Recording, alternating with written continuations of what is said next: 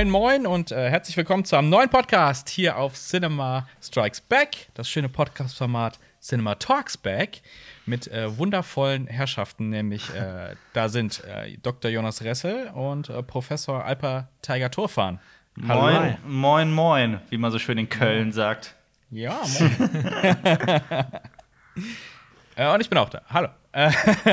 Wir reden heute äh, natürlich über äh, die Geschehnisse in der Film- und Serienwelt und äh, über das, was wir in den letzten Wochen so gesehen haben. Ich glaube, da hat sich nämlich so einiges angesammelt. Allerdings. Ähm, mhm. und diesen Podcast äh, könnt ihr mit Bild auf YouTube schauen und natürlich hören und äh, als reinen Podcast, also mit nur Ton, auf Spotify, auf iTunes und mit Hilfe des RSS-Feeds. Yes. Enjoy. So, wie geht's euch erstmal? Der Klassiker. Alles Oh, gut ganz soweit. Ja, wird jetzt langsam warm, ne? Wird langsam unangenehm. Aber ja. Ja. Ich Ja. habe äh, ich hab, ich hab eine Frage an euch. Wir haben ja letzte Woche so ein bisschen über Jonas Heimatsprache ge geredet. Mhm. Und ich bin gestern über ein Wort gestolpert, das kannte ich nicht. Aber das kommt jetzt nicht aus Jonas Heimat. Aber wisst ihr, wisst ihr, was ein Stutenkerl ist? Nein. Stutenkerl. Ein Stutenkerl. Also eine Stute ist ja ein weibliches Pferd. Ja. Ein Ein Weckmann. Stutenkerl ist vielleicht so, so, du's so eine. Ja, habe ich. ich kenn's aber, also ich stehen ganz viele Namen. Puman, Ja. Bubbelei, Krampus, Ja, ich Dumbledore, Wegbobbe, Grittibenz, Grettima, Okay. Hefemenne, Klausenmann, Stutenkerl und unter dem Wort genießt Weckmann. Ich, bin, ich, ich kann auch weg, Mann. Also, ich bin über dieses Wort gestolpert gestern. Also Stutenkerl, das hört sich so Ich finde komplett nee, falsch das, an, oder? Das hört sich an, so wie die altdeutsche Version von Fuckboy.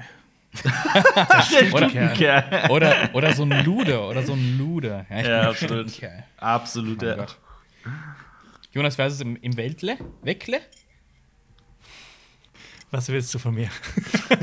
Wie der Stutenkerl bei dir zu Hause Stutenkerlele. Ein Stutenkerle. Wegmann? Äh, Wegmann. Ich kenne das eigentlich auch als Wegmann. Krass. Vielleicht, vielleicht ein Wegmännle. Ja, das- siehst das- du, das siehst du, ich war gar nicht so weit entfernt. Ich war gar Ja, nicht so weit entfernt. Aber bei uns sagt man auch zu Brötchen äh, Wecke.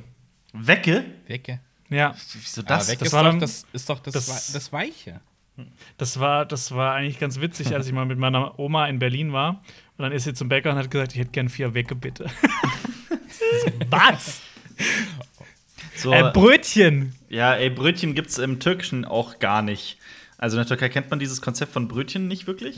Und ähm, wenn man es googelt, ich habe es mal gegoogelt, da ist es angeblich Topus, aber ich habe noch nie gehört. Aber wenn man hier in Deutschland halt, wenn meine Eltern irgendwie sagen, dass sie Brötchen kaufen gehen auf Türkisch oder sowas, oder jeden, den ich kenne, das wurde komplett eingetürkischt, das Wort. Und da ist es jetzt Buruchun. Brötchen. Buruchun. Aber Brötchen, das ist geil. gibt es im Türkischen diesen äh, Diminutiv? Diese Verniedlichungsform. Im Deutschen ist ja relativ einfach, mal was kleiner, machen Chen dran. Ja, ja, äh, ich weiß, was du meinst. Ähm,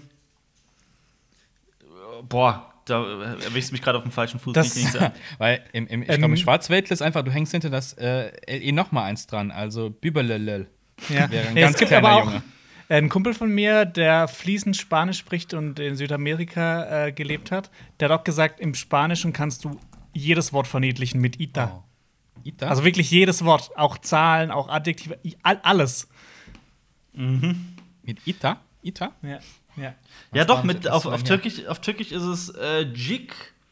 Jik. Also da machst du einfach hinten ein, ein Jik. Zum Beispiel. Ähm, äh, oder Jik geht auch, also je nachdem, wie es passt. Also wenn du sagst, äh, äh, boah, ein Adjektiv. Das erste Adjektiv, was mir einfällt, ist gerade äh, dick, Shishko. Das heißt Shishko-Jik. so kleine, kleine, kleines Dickerchen. Soll jetzt äh, kein Aufruf zum Mobben sein, aber äh, wäre jetzt zum Beispiel mal ein Beispiel. Also mit Jik und Jik wie das spanische Ita quasi. Okay. Gut, aber das ist wahrscheinlich nicht das Thema heute, dieses Film-Podcast. Nö. Ey, es muss, es muss auch, äh, wir wollen breit gestreut sein, was ja, allerdings. Allerdings. Unsere, unsere Aufklärung über Wissen angeht. Okay, Natürlich. äh, wir starten direkt mit dem Hauptthema und das ist äh, tatsächlich Cinema Flashback. Wir haben eine lange Liste auf äh, Letterbox, da könnt ihr uns folgen. Ähm, Da schreiben wir immer rein, was wir gerade geguckt haben. Und ich habe mal äh, alle Filme hier in mein schlaues Dokument rauskopiert. Aber kommen, Und, kommen äh, keine News mehr oder, kommt das noch? Die, die, die Kurznews kommen danach. Okay. Verstehe. Aber erstmal Hauptthema. Erstmal ja. Hauptthema. Boah, das, Yes. das verwirrt mich. Das Das wird für mich ja, auch. Ist, Sorry. Wir können auch gerne erst mit den News starten, ist mir egal. Ist mir egal, wie ihr wollt. Ich bin da flexibel. Ich bin da flexibel. Ja, dann komm, dann machen wir erst die News, oder? Okay, dann machen wir die News. Okay, da hauen wir die News raus. Okay. Ähm, Upload. Wir haben eine Kritik dazu gemacht. Äh, Ja. Letzte, vorletzte Woche. Alpa hat es komplett gesehen. Ja. Und ähm, äh, es gibt eine neue, es wird eine zweite Staffel angekündigt. Es gibt Ach, noch was. keinen Termin dazu. Ähm, Mhm. Ich habe mir, den- ich muss ehrlich gestehen, ich habe mir den Newsartikel nicht genau durchgelesen, weil äh, eine Spoilerwarnung ausgesprochen wurde. Mhm. Ähm, äh, aber sagen wir mal so, das Ende lässt eine zweite Staffel wohl zu. Äh, auf jeden Fall. Es endet quasi auf dem Cliffhanger. Okay. Äh, würdest du die gucken, die zweite Staffel? Ja, ich denke schon, ja, doch. Also ich Ja? mochte schon die erste Staffel. Also ich bin jetzt nicht äh, Riesenfan von der Serie oder sowas, aber ich finde ein paar, äh, einige Elemente darin schon sehr, sehr, sehr spannend. Okay. Ich finde es irgendwie deutlich besser als seine andere Ja. Serie von Greg Daniels, Space, Space Force. Von Space Force bin ich eher enttäuscht im Ah. Großen und Ganzen. Äh, Upload finde ich da tatsächlich die bessere Alternative. Ja. Space Force kam jetzt auch gar nicht so gut an und ich hatte eigentlich Nee. voll Bock drauf und Ja, ich irgendwie auch. hat mir so das Ganze so ein bisschen die Lust verdorben. Aber Nein, will auf. doch gerne anschauen. Wenn du das nächste Mal irgendwie einen Film gucken willst oder sowas, schau dir die ersten beiden Folgen an. Das dauert etwa 70 Minuten, also fast die Länge eines Films. Und dann äh, äh, kannst du sagen, okay, ich habe alles, was sehenswert ist, in Space Force gesehen. Die ersten zwei Folgen. Ah, okay. Danach, das Also nimmt wir so ein, also das geht so rapide bergab danach. Leider. Jonas, wenn du, wenn du noch mal Bock hast, Hook zu gucken, guck lieber Space Force. so einfach ist Allerdings. es. Ähm, für, es gibt No. noch keinen kein, kein Starttermin für die zweite Staffel von Upload, aber für Leute, denen es gefallen hat, die können sich auf eine zweite Staffel freuen. Dann ist was passiert. Ähm, momentan hängen ja alle so wie wir gerade in äh, äh, Hangouts und, und Zoom-Meetings und sonstiges. Und da gab es äh, eine ganz große Zusammenkunft und äh, Ja. Jonas hat sie gesehen. und zwar war der komplette, äh, nicht der komplette Cast, aber äh, Sehr die viele. Von Herr der Ringe haben sich in einem Zoom-Meeting getroffen und in Mhm. einem 50-Minuten-Video ein bisschen äh, auch über die Produktion äh, resümiert. Ja, Geschnackt. äh, das Ganze hat bei, bei äh, Josh Gad auf seinem YouTube-Kanal stattgefunden. Der, das ist so ein Format von dem, das heißt Together Apart, glaube ich. Ähm, der hat auch schon den Cast von Zurück in die Zukunft äh, wieder vereint, äh, von ähm, oh, die anderen weiß ich nicht, Splash, ich glaube, so ein Film mit, mit, mit Tom Hanks und noch jemanden. Und noch ein, Film mit Sean Astin. Ähm, genau, und jetzt halt eben Herr der Ringe. Ich habe mir das gestern angeschaut und ähm, habe Gänsehaut. gebügelt. Ich habe nebenher gebügelt und ich muss sagen, teilweise lief mir, lief mir ein Tränchen runter und Gänsehaut, das war wirklich, der, der hat auch viel Musik eingesetzt. Ja. Ähm, also von der Originalmusik aus Herr der Ringe. Und das war wirklich eine großartige Reunion. Also, das, das auch so richtig gemerkt, dass alle so, so richtig Bock darauf hatten. Ja. Ähm, das, hat er, das hat er irgendwie in Verbindung mit so einem Fundraiser gemacht, ähm, Ja. um äh, Schulkinder äh, in Amerika mit Essen zu versorgen, die nicht so viel Geld haben. Ja. Ja, vor allem, Ja, ich habe cool. auch rein, ich habe nicht, ich hab nicht die ganzen 50 Minuten geguckt, ich habe damals den, äh, damals, den, den Teaser gesehen, der war schon ziemlich krass, da habe ich ein Mhm. bisschen reingeguckt jetzt. Ähm, vor allem als Ian McKellen dann, die werden ja also nacheinander Ja. reingesungen. So, Also das ist, das ist auch wirklich spannend, wenn man es anschaut. Ich habe schon gewusst, dass ein paar dabei sind, aber dann kamen noch ein paar dazu, wo ich mir gedacht Ja. habe, oh geil, das wird Ah, immer ja, besser. Übrigens, auch, auch noch, wer auch dabei ist, wer nicht zum Cast gehört, ähm, wer auch kurz zugeschaltet wird und quasi? Fanfragen stellt, äh, Taika Waititi. Ach was, Ah. krass. Ja. Ja. Macht, ist Peter Jackson mit dabei? ja. Ähm, guck's dir an. Aber ja, es- Ja, ich hab's noch nicht, ich hab, ich hab, ich hab's auch Ja. mitbekommen, aber selbst noch nicht reingesehen. Also es, ich fand es wirklich absurd, dass die es geschafft haben, alle, also fast alle der wichtigsten Leute Mhm. ähm, da zusammenzutragen äh, an einem Tag zu einer Uhrzeit. Wirklich großartig. Ähm, für jeden Herr der Ringe-Fan auf jeden Fall eine unbedingte Empfehlung. One, one Zoom to rule them all, heißt es. Oh, Fran Walsh ist Ah. auch dabei, die Frau und Mitproduzentin von äh, Genau. Äh, Nee, das ist äh, Philippa Boyens, äh, so, die, das die ist- andere Drehbuchautorin. Ach so, okay. sobald das- dachte, Fran das Welch ist nicht dabei. Okay. Sobald dieses Gespräch halt richtig läuft, finde ich es auch richtig cool. Ich fand nur am Anfang, wenn sie alle so zugeschaltet werden, teilweise, was, ich fand es ein bisschen cringe, weil sie alle so getan Ja. haben, so, "Mm, und wir hängen, ja, wir treffen Ja, uns. Und das- das, das war so ein bisschen, ah, Leute. Das stimmt. Und es ja, die, die tun alle so. oh, dann ist der da. Oh, Ja. Überraschung. Weißt hat mich so ein bisschen an äh, Fernand Verdonats der äh, schlechte Eröffnungsgag immer erinnert, dieses ganz cringige. Aber alle, alle vier Hobbits sind dabei, ne? Okay. Ja. Cool. Das ist doch schon mal Aber schön. es ist auch Sean- äh, äh, teilweise erschreckend auch. zu sehen, wie, wie, wie gealtert manche Leute sind. ja, klar. So. Ja, klar. Also Ian McKellen ist schon, sieht schon immer so aus. Was, nein. Aber Ja, aber Ähm, John Rice Davies zum Beispiel, Wie- der sah ja. Also äh, Viggo Gimli. Mortensen, finde ich. Viggo Mortensen ist halt. Boah, Also ich, ich, schon ich, alt. ist das schon lange her, ne? John, John Rice Davies war ja schon damals, sah ja schon ein bisschen älter aus. Und jetzt, Ja. ja. Aber ja. Ja. ja. Ähm, es gibt äh, gute Neuigkeiten, vor allem für euch beide. Mhm. Anscheinend. Äh, es wird eine 15. Staffel für It's Always Sunny in Philadelphia geben. Aber war das nicht eh schon das bekannt? war schon bekannt. Wusste das schon? Ewigkeiten. Also Soll das nicht auch die 15 letzte sein? Also, Also die 15? News ist vom 30. Ja, ja, aber 15, also dass es 15 werden sollen, ist jetzt schon seit drei Jahren eigentlich bekannt. Also da wurden, äh, die wurde bis auf 15 äh, verlängert. Ja. Okay. Also wahrscheinlich war das einfach nur das, das offizielle Greenlight Genau. dafür. Aber ja, ich freue mich drauf. Die letzte Staffel war Sowieso. ganz groß wieder. Die, ja, die, die, die 14. war wieder sehr, sehr ja. cool. Ich, so nach Nachdem der so 13 12 habe ich so und 13 gedacht, so. Ja, nach Ja, der ja, 13 so war ich so ein 12 und bisschen 13. desillusioniert und dann. Ja, es hat ein bisschen gewackelt, das stimmt. Aber so 14 Ja. hat, den, hat den Karren noch mal sowas von grandios aus dem, aus dem Dreck gezogen. Meine Ja. Güte, ist das eine geile Serie. Ich finde das echt schade, dass das in Deutschland irgendwie nie so angekommen ist. Ja, das- liegt aber auch am, am Sendeplatz. Es wurde ja mal auf Comedy Central, glaube ich, Mhm. versendet, nachts oder sowas. ja. Ähm, was ja eh schon eher so Spartenkanal ist. Aber ja. mh, Wann, von wann ist die erste Staffel? Wie alt ist das inzwischen? ja, rechnen 15 Jahre zurück, 2005 Ja, oder ja. sowas. Ja, ja, ich meine, ne, das ist 2005, alles ja. so, alles Pre-Streaming-Area. Ja, Und äh, Area. Area. Ja. Era. Äh, aber ja, da, de de- definitiv. Das ist äh, auch, glaube ich, ein großes Problem. Und vor allem ist das auch eine Serie, die sich sehr schlecht übersetzen lässt. Also es, es kommt halt, sehr, es ist eine sehr dialoglastige Serie, die sehr auch auf den, auf den, die sehr von dem, von dem Tempo lebt und von, den, von dem Schauspiel. Und das, das wurde halt einfach auch äh, in den deutschen Synchronisationen einfach nicht eingefangen. Also da war es leider, es ist natürlich halt auch unglaublich schwierig. Ähm, deswegen ist das eine Serie, die man auch wirklich im Originalton gucken sollte, finde ich. Also die, bei der noch viel mehr als bei anderen. Okay. Dann guckte ich äh, das Original. Unbedingt. Ähm, es geht äh, weiter im großen Fortsetzungsmarathon. Äh, Marathon. und zwar ein Film, der auch gar nicht so alt ist. Er bekommt eine Fortsetzung, nämlich Sonic. Äh, Wird einen zweiten Teil bekommen und äh, Jeff Fowler, der Regie geführt hat im ersten, Ja. wird auch hier wieder einspringen und das drehen. Ähm, der Film, Das also klingt- Sonic hat, hat Das weltweit als, das klingt so ein bisschen, als ob er den Produzenten so einen Gefallen machen würde. Ja, er also, springt äh, ein. Sonic hat ähm, weltweit 306 Millionen Dollar eingespielt. Also gar nicht so schlecht. Äh, und äh, Gar nicht so gut. ist noch gar nicht, ist auf dem asiatischen Markt, glaube ich, noch gar nicht raus, kann also jetzt noch mal richtig was einfahren, theoretisch, wenn sie es da noch mal rausbringen.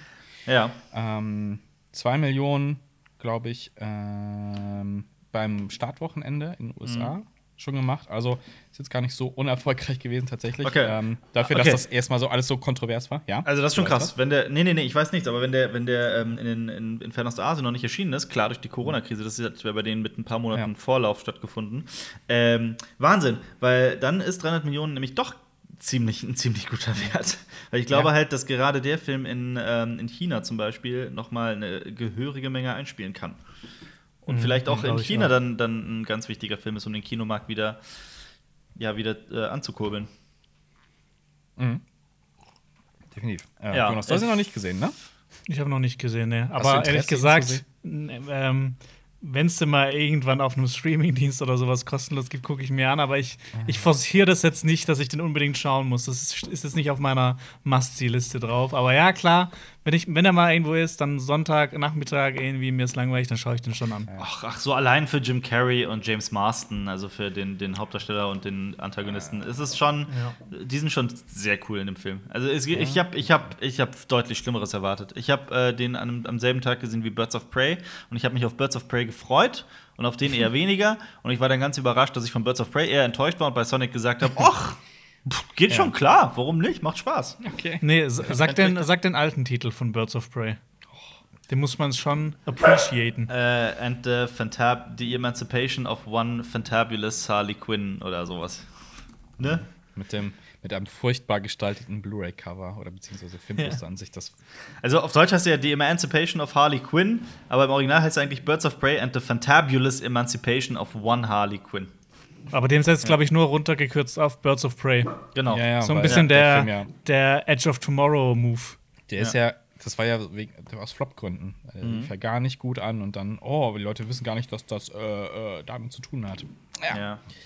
Ähm, es gibt äh, Neuigkeiten, was die Kinoeröffnung angeht. Und zwar äh, San Francisco ist eine der drei großen Box-Office-Städte in den USA. Das heißt, äh, wenn da ein Film anläuft, ähm, ist das ein, ein wichtiger Hotspot äh, für die ersten Kinoeinnahmen vor allem. Und die haben jetzt einen Plan äh, vorgelegt, dass die ihre ersten Kinos eröffnen und zwar im August. So. Ähm, und das wird jetzt quasi so mit als Initialzündung genommen, wann sich, wie sich andere Städte daran orientieren, wann sie ihre Kinos wieder öffnen. Und Okay. jetzt hatten wir ja schon mehrfach darüber berichtet, dass Tenet ja quasi die große Kinohoffnung dieses Jahr ist, der am 17. Juli anlaufen soll. Aber auch nur, wenn so und so viel Prozent weltweit 80, Kinos ja, ja. geöffnet- 80 80 Prozent geöffnet. Jetzt ist USA ein großer Kinomarkt, um Ja, es mal so salopp auszudrücken. Und jetzt steht es natürlich jetzt rein spekulativ gesprochen ein bisschen in den Sternen, ob dann Tenet tatsächlich anlaufen wird unter diesen Bedingungen. Ja, das stimmt. Vielleicht dann ja im, im August. Dann vielleicht wird es einfach einen Monat verschoben. Ja, Ja. wer weiß. ich habe mich verschluckt. Ich habe ähm, ich hab, ich hab gelesen, dass in Deutschland der zweite Siebte so als großer äh, Stichtag angesehen wird. Und dass da sich auch äh, gerade sämtliche Filmfestivals und so weiter danach richten. Bin mal sehr gespannt. Vor allem, man weiß ja auch nicht, in den USA ist es ja auch, bei uns ist es ja in Anführungszeichen gerade hauptsächlich nur die Corona-Krise, die äh, ihre, ihre, ihre Fäden zieht. Und in den USA ist es ja mit der äh, George Floyd, mit den George Floyd-Protesten nochmal eine ganz andere Geschichte. Wie sich da die Ja. nahe Zukunft entwickeln wird, ist ja, wer weiß. Ja, ist ein, Ja. ein riesiges politisches Ding gerade in den USA Ja. auf mehreren Ebenen und das ist schon krass mit anzusehen. Und halt auch für die Kinolandschaft dann halt so, ja. Ich meine, selbst, ne, selbst wenn Kinos eröffnen, Mhm. wenn es gerade sehr viele Unruhen gibt, dann pff, wird das ja auch nicht gerade ein großer Wer- Erfolg. wer- wer weiß- wer weiß- des Kinos, ne? Also wer weiß, wie das noch weitergehen wird, vor allem wenn du einen US-Präsidenten an der Spitze hast, der nicht, der das Ganze noch weiter eskaliert, eher als, als da irgendwie irgendeine Situation zu Ja. Mhm. beruhigen. Also keine Ahnung, ob das, ob August auch realistisch ist, also einfach mal abwarten. Ich glaube, das kann zu diesem Zeitpunkt Das einfach noch niemand sagen. Ist ein ganz seltsames Jahr, wie man Boah, in vielen Branchen nicht vorplanen kann und gar nichts. Ja. Ähm, ähnlich sieht es halt so ein bisschen bei, bei Produktion aus. Und da gibt es aber jetzt ein paar gute News eigentlich. Und zwar ähm, Kanada und England.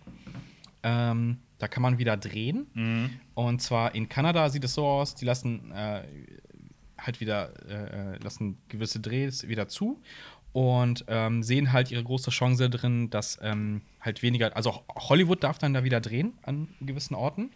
Äh, und die sehen ihre große Chance drin, dass sie halt ähm, lokale Arbeitnehmer unterstützen dadurch, ähm, weil Hollywood-Teams wahrscheinlich eher dann in, in, in, nicht mit so einer ganzen ganze Bulk an Leuten da an, auftauchen werden, sondern sich eher so auf lokale Kräfte dann äh, auf die zurückgreifen werden äh, und die denen Arbeit geben können. Ähm, weil es natürlich noch so ein paar Auflagen gibt. Und äh, Kanada hofft sich dadurch halt, dass äh, ihre eigene Wirtschaft so ein bisschen wieder Aufschwung auch kriegt dadurch. Und ähm, England lässt auch wieder Produktion zu, allerdings nur für bestimmte Filmprojekte und High-TV-Produktionen. Ja. Äh, das, ist, Ah. das, ist, das ist nämlich in, also in, in Frankreich ist es so wie äh, derzeit ähnlich in Deutschland. So einige Produktionen, die fiktional arbeiten, laufen wieder, rollen wieder an. Also zum Beispiel äh, Daily Soaps werden äh, in Frankreich genauso wieder gedreht wie in Deutschland. Ähm, Im Juni, also jetzt wirklich diesen Monat, sollen sogar noch zwei größere Kinoproduktionen in Frankreich äh, wieder, also französische Filme, ähm, fortgeführt werden. Da ist allerdings das ganz große Risiko. Also die Produktionen machen das auf eigenes Risiko, weil die Filmversicherung Corona und äh, Ausfälle durch Corona und so weiter und so fort nicht decken. Also das heißt, das ist auch noch mal ein, ein, ein also es steht auf wackeligen Beinen. Ähm, da werden natürlich auch diverse Vorkehrungen getroffen. Auch hier in Deutschland wurde ja jetzt vor kurzem ein, äh, eine neue, machst du kennst es doch besser, du hast es doch rumgeschickt bei uns auch. Ähm, wie heißt es? Bin jetzt unvorbereitet, müsste ich nachgucken. Den ähm, Umsetzung des SARS-CoV-2-Arbeitsschutzstandards in der Ja. Filmproduktion. Also ein, äh, Genau. Die quasi die Vorgaben, es gibt diverse Vorgaben ähm, vom von der. Bundesgenossenschaft zum Beispiel, Genau. ähm, wie man in Deutschland äh, den Arbeitsplatz gestalten muss. Deswegen sitzen wir auch noch nicht im Büro. Ja. ähm, weil es äh, gerade so praktikabel einfach auch ist. Genau. Also es ist vom, es ist übrigens, ich habe nachgeguckt, es ist vom Arbeitsamt für, äh, Ja. für äh, vom Bundesministerium, vom Arbeitsamt für, Hm. vom Bundesministerium für Arbeit und Soziales, so, der SARS-CoV-2 Arbeitsschutzstandard, genau. Genau, und Äh, ja, also es, es rollt hoffentlich so langsam wieder an, mit Vorsicht und teilweise auch Mhm. auf eigenem Risiko, wie eben mit diesen zwei Filmproduktionen, ich weiß jetzt auch nicht, welche genau das sind, ähm, abwarten. Ja, zum Beispiel ähm, die Produktion von The Batman war ja zum Beispiel ähm, viel darunter in England. Ähm, jetzt ist die Frage, ob das jetzt auch wieder anrollen kann, ist alles noch nicht ganz klar. Aber interessant fand ich halt auch dieses High-TV-Produktionsding. Ähm, Großbritannien produziert relativ viele ähm, TV-Serien. Äh, die sind auch ganz groß in dem Game. Ich war ja letztes Jahr auf die äh, C21, wo es auch viel um, in London, wo es um äh, TV-Produktion geht. Und äh, da hat man gemerkt, den Unterschied zwischen der deutschen Serienlandschaft und der englischen, der, Großbrit äh, der britischen, das ist schon, ist schon was anderes. Die haben andere Standards und, und, und produzieren auch viel, viel wertiger, also hochwertiger, mit mehr Budgets und sowas. Ähm, und das ist für die halt, ich glaube, ich habe jetzt keine konkreten Zahlen, aber ich glaube, der, deren Markt ist einfach noch mal größer und wirtschaftlich wichtiger. Noch mal eine Schippe mehr. Mehr Budgets, mehr Arbeitsplätze und sowas. Und, Ja, Da ist es halt auch eine Wirtschaft und nicht äh, auf Genau. dem Prinzip der Förderung. ähm, Filmförderung und so Das- ausgelegt. Genau. Genau. Es ist, es ist auch, ähm, also es gehen ja auch, also die, es kommen ja auch immer wieder Neuigkeiten derzeit von, von aktuellen Filmen, dass ähm, Projekte auch weiterhin geplant werden für die Zukunft. Also es ist eben nicht wie äh, diverse YouTube-Videos im Netz das schon verschrien haben, das Ende für die Kinos, der Sargnagel und so weiter. Es wird auf jeden Fall für viele Kinos äh, sehr schwierig sein in Zukunft, wenn überhaupt möglich. Ähm, jetzt ist nämlich bekannt worden, dass Kate Blanchett äh, in dem, in, im Borderlands-Film äh, mit, mitspielen wird, der äh, derzeit geplant wird von Ida Roth. Ähm, also es wird auf jeden Fall weitergehen. Die Frage ist halt wie. Die Frage ist, wie schnell. Aber das sind halt alles Fragen, die derzeit noch keiner beantworten kann, leider. Kommt halt auch natürlich darauf an, wie sich das Infektionsgeschehen in, äh, in den USA und in Europa und allgemein auf der gesamten Welt noch, noch weiterentwickeln wird. ja. Ähm, aber Dings hat ja auch jetzt, ähm, gerade was Kinos angeht, hier zum Beispiel der UF-Palast in Stuttgart hat er jetzt auch geschlossen. Mhm. Ist pleite. Ja. Das Ding ist halt, ähm, ich glaube, man muss es halt aus zwei verschiedenen Perspektiven sehen. Also einmal Kino an sich. Da, wie Alpa schon gesagt hat, ich glaube, das wird nicht sterben. Das Problem ist halt, dass Kinos an sich, also die Lokalität, äh, äh, hier und da sterben kann, weil sie es einfach finanziell nicht schaffen. Ja. Ähm, was halt nicht heißt, dass zum Beispiel an gleicher Stelle vielleicht irgendein anderer äh, Eigentümer dann übernimmt und das wieder eröffnet und so ein Kram. Also wird es halt so eine Fluktuation geben. Ähm, ist natürlich super traurig für alle, die ne, kleinere Kinos führen und das gerade nicht finanziell schaffen können. Das ist natürlich super schade. Halt auch um viele kleine Kinos. Da müssen wir halt echt mal abwarten, wie es dieses Jahr sich das noch entwickelt. Ob, äh, es gab ja viele Spendenaktionen auch. Man konnte Gutscheine kaufen und ich glaube, das wird sich dann erst später zeigen, ob sich das finanziell äh, alles noch tragen lässt. Warten wir mal ab. Ja, ja man darf halt auch nicht, nicht vergessen, wie sich das Ganze derzeit entwickelt. Ich meine, USA ist natürlich von den Einwohnern her fünfmal so groß wie Deutschland. Ist, äh, 300 durch Millionen. 80 sind, ja, viermal. Viermal so groß wie Deutschland von den, von den Einwohnerzahlen. Ähm, aber da äh, hast du gerade aktuelle Fälle, äh, aktive Fälle von ähm, SARS-2 in Höhe von 1,1 Millionen oder sowas ist, glaube ich, gerade aktuell. In Deutschland ist diese Zahl bei 9500 oder sowas. Also das ist schon ein, ein gigantischer Unterschied. Und äh, das, die, die USA sind eben, was den internationalen Kinomarkt angeht, äh, ja, federführend und, und einfach vorne an der Spitze mit dabei. Und äh, das, das, das, ja, mal abwarten. Das ist halt die Frage, wann Ja. wird in den USA wieder produziert? Das ist auch eine ganz, ganz große Frage. Aber die Ähm. Frage stellen wir uns halt jetzt auch schon seit Wochen und äh, sind irgendwie Ja, doch keinen Schritt weiter. Ja. Es wird uns, ja, es, es wird uns auch noch, ich denke, noch weit, viel weiter beschäftigen in den nächsten Wochen. Und es wird immer äh, irgendwas Neues oder eine kleine Änderung geben. Ja. Also da kommen wir nicht drum rum. Ich habe noch eine kurze News äh, von Netflix. Und zwar, Netflix äh, hat ein Kino gekauft. Und zwar äh, Ja. ein ägyptisches Kino. Ähm, und das ist äh, in dem Sinne so interessant. Also man weiß nicht, wie viel die da bezahlt haben. Aber dieses Kino ähm, äh, zeigt halt, äh, hat so ein Programm, wo sie sehr historische Filme zeigen. Und meistens am Wochenende. Und ähm, durch diesen Deal mit Netflix, die das Kino für Premieren benutzen wollen, ähm, können, kann sich dieses Kino das halt leisten, weiterhin dieses äh, Kinoprogramm am Wochenende zu zeigen.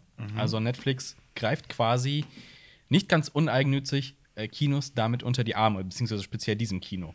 Ähm, das ist ja ein interessantes Konzept, ne? Also äh, dieses ähm, unter der Woche nutzen wir es dafür und am Wochenende benutzen wir es dafür. Ich finde das gar nicht, ich finde das gar nicht so schlecht eigentlich. Ähm, weil erstmal, du, du hast das Publikum, was unter der Woche vielleicht hingeht und sich halt die neue Netflix-Serie in der Premiere anguckt oder einen neuen Netflix-Film, bekommt halt mit, okay, hier könnte auch Folgendes laufen und interessiert sich dann vielleicht ein bisschen mehr ähm, für, für auch andere Filme, ähm, die dann am Wochenende laufen. Also da sehe seh ich jetzt mal, wenn ich es ganz positiv betrachte, eine, eine Chance äh, für ein bisschen kulturelle Vielfalt im Kino. Ich habe es auch letztes Mal schon gesagt, ich finde es eigentlich auch echt schade, dass viele Netflix-Filme nicht im Kino kommen, obwohl die eigentlich fürs Kino wie gemacht werden. Also, das finde ich eigentlich cool. Also ich glaube, ich, ich glaube, es, es, es wäre tatsächlich auch mal ein ähm, Videoinhalt für ein aus, ausführliches Special, zum Beispiel auf unserem YouTube-Kanal, ähm, ob Netflix wirklich das, das, das Kino rettet, weil es gibt immer wieder ähm, Indizien, die für, die für beide sprechen. Also zum einen hast du den, den Netflix-Chef Ted Sarandos oder sowas, der sich halt einsetzt für Filmemacher wie Martin Scorsese und ihnen Budgets für die Filme wie The Irishman gibt, während Scorsese halt wirklich quer durch die gesamte Landschaft gegangen ist und nirgendwo einen Geldgeber gefunden hat, erst bei Netflix. Und Netflix äh, brüstet sich ja immer wieder damit, dass sie, dass sie das alte Kino und so weiter ähm, weiterhin retten wollen. Gleichzeitig passieren halt auch äh, ganz, ganz andere Dinge und gleichzeitig produzieren sie auch so Dinge wie Finger weg und bleibt abzuwarten, ob das weiter so passieren wird. Und äh, gleichzeitig sind sie auch ein, ähm, äh, wir merken es ja gerade in der Corona-Krise, gleichzeitig ist es halt dieses Modell auch, äh, steht ja. Ja. sehr entgegensätzlich zum, zum, zum Kino. Ähm, ich glaube, das wäre, also das, da müsste man echt mal eine, eine Weile recherchieren, um da zu einem, zu einem vorläufigen Ergebnis Ja. zu kommen, aber es wäre super spannend. Es ist halt so, ich bin da komplett hin und her gerissen. Ja. Ich muss auch kurz, äh, kurz, um, um es ganz klarzustellen, also das Kino steht in Los Angeles, ne? Also es ist das, äh, es ist kein ägyptisches Kino, ne? Also, um es nochmal klar auszudrücken, es heißt, äh, das ist quasi, das es sieht aus wie, äh, wie so ein Pharaonenbau. Okay, na gut, Äh, gut, dass du in- sagst, ja. Ja, ja, ja. Ich, ich hab immer so, Moment, man könnte es eigentlich falsch verstehen, wenn ich jetzt sage ägyptisches Kino, aber nein, es ist äh, das Hollywoods Egyptian Theater. Ja. Okay, du wolltest bloß den Namen nicht sagen. Ne? ja, nein, also das nochmal so. Äh, äh, übrigens, ähm, noch, du hast ja gerade Martin Scorsese erwähnt und äh, Irishman und dass die das unterstützt haben. Habt ihr das auch mitbekommen mit Killers of the Flower Moon, dass er ja da Probleme gehabt hat, das zu finanzieren, dass das keiner wollte? Mhm. Ja, ja. Das wurde jetzt gekauft von Apple? Apple. Ach was. Ja. Ach was, ja. 200, 200 Millionen Deal oder sowas? Mhm. War das nicht sowas in die Richtung? Das ist auch geil. Ähm. so Martin Scorsese, das so umso älter wird, umso teurer werden die Filme. So irgendwann, ja, so ja. in zehn Jahren macht er einen Film für eine Milliarde oder sowas. Ähm, wisst ihr, worum es da, wisst ihr, worum es da geht ungefähr? Äh, ja, da Also geht's, das- da geht's quasi um die Gründung, Gründung des FBI und um Ja. einen Mord in einem äh, Reservat.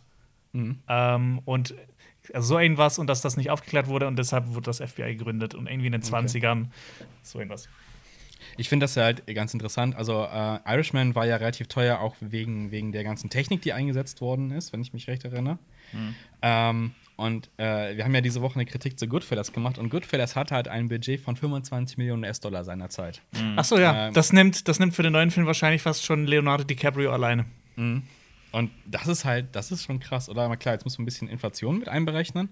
Aber ich meine, das war 1990.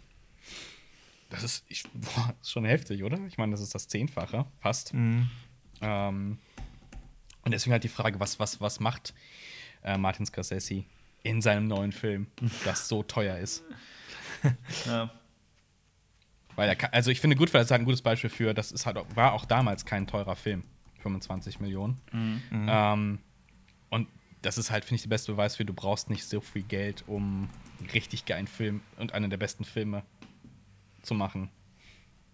Ähm, Casino hat übrigens, oh, Casino, der Nachfolgefilm, sehe ich gerade, äh, hat, hat aber schon direkt das Doppelte gekostet, nämlich 52 Millionen. Aber es kann vielleicht auch in den Drehorten, Las Vegas etc. sowas. Aber inflationsbereinigt aus der Zeit ist es direkt das Doppelte, ne? Also dann kostet 50 Millionen? inflationsbereinigt äh, Goodfellas etwa 50 Millionen, Casino 100 Millionen. Dann bist du ja Ja. wieder ungefähr im selben. Ja, okay. Aber das ist halt auch die Frage, warum ist, ne, Casino ist nicht so viel älter. Das hat aber auch, das hat aber auch seine Gründe. 85. Also diese neuen Technologien haben äh, äh, sind ein Grund. Also das ist, da, da müsste ich mich auch noch mal Ja. in eine Recherche begeben. Aber Ja. das hat auch mit, mit dieser Hollywood-Ökonomie, die sich verändert hat, was, was zu tun. Ja. Ähm, ja. Vor allem für Casino mussten die ja dann auch die ganzen Chips und so kaufen. Die sind ja nicht so teuer. Stimmt, Äh, vielleicht haben wir einfach die Hälfte vom Budget verzockt. Ja. ja. Ja. naja, es kann ja auch sein, vielleicht, vielleicht hat Martin Scorsese seine Leute nicht ähm, vernünftig bezahlt. Vielleicht haben viele Leute unter. Man weiß es nicht. Behauptest du, kostet behauptest du 200. das gerade einfach, dass Martin Scorsese die Leute nicht fair bezahlt?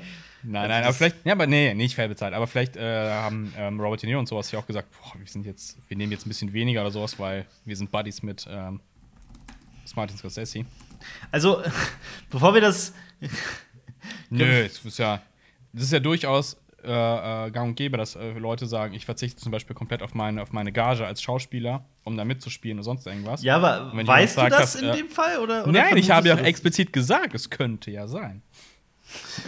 Äh, Es könnte, vieles könnte sein. Ja. So suggestiv. Alter. Vieles könnte auch sein, dass. Äh, kannst du dich daran erinnern? Damals im früheren Leben hatten wir ein Format namens Filmjunk und da hatten wir auch so, wie, wie hieß dieses News-Format?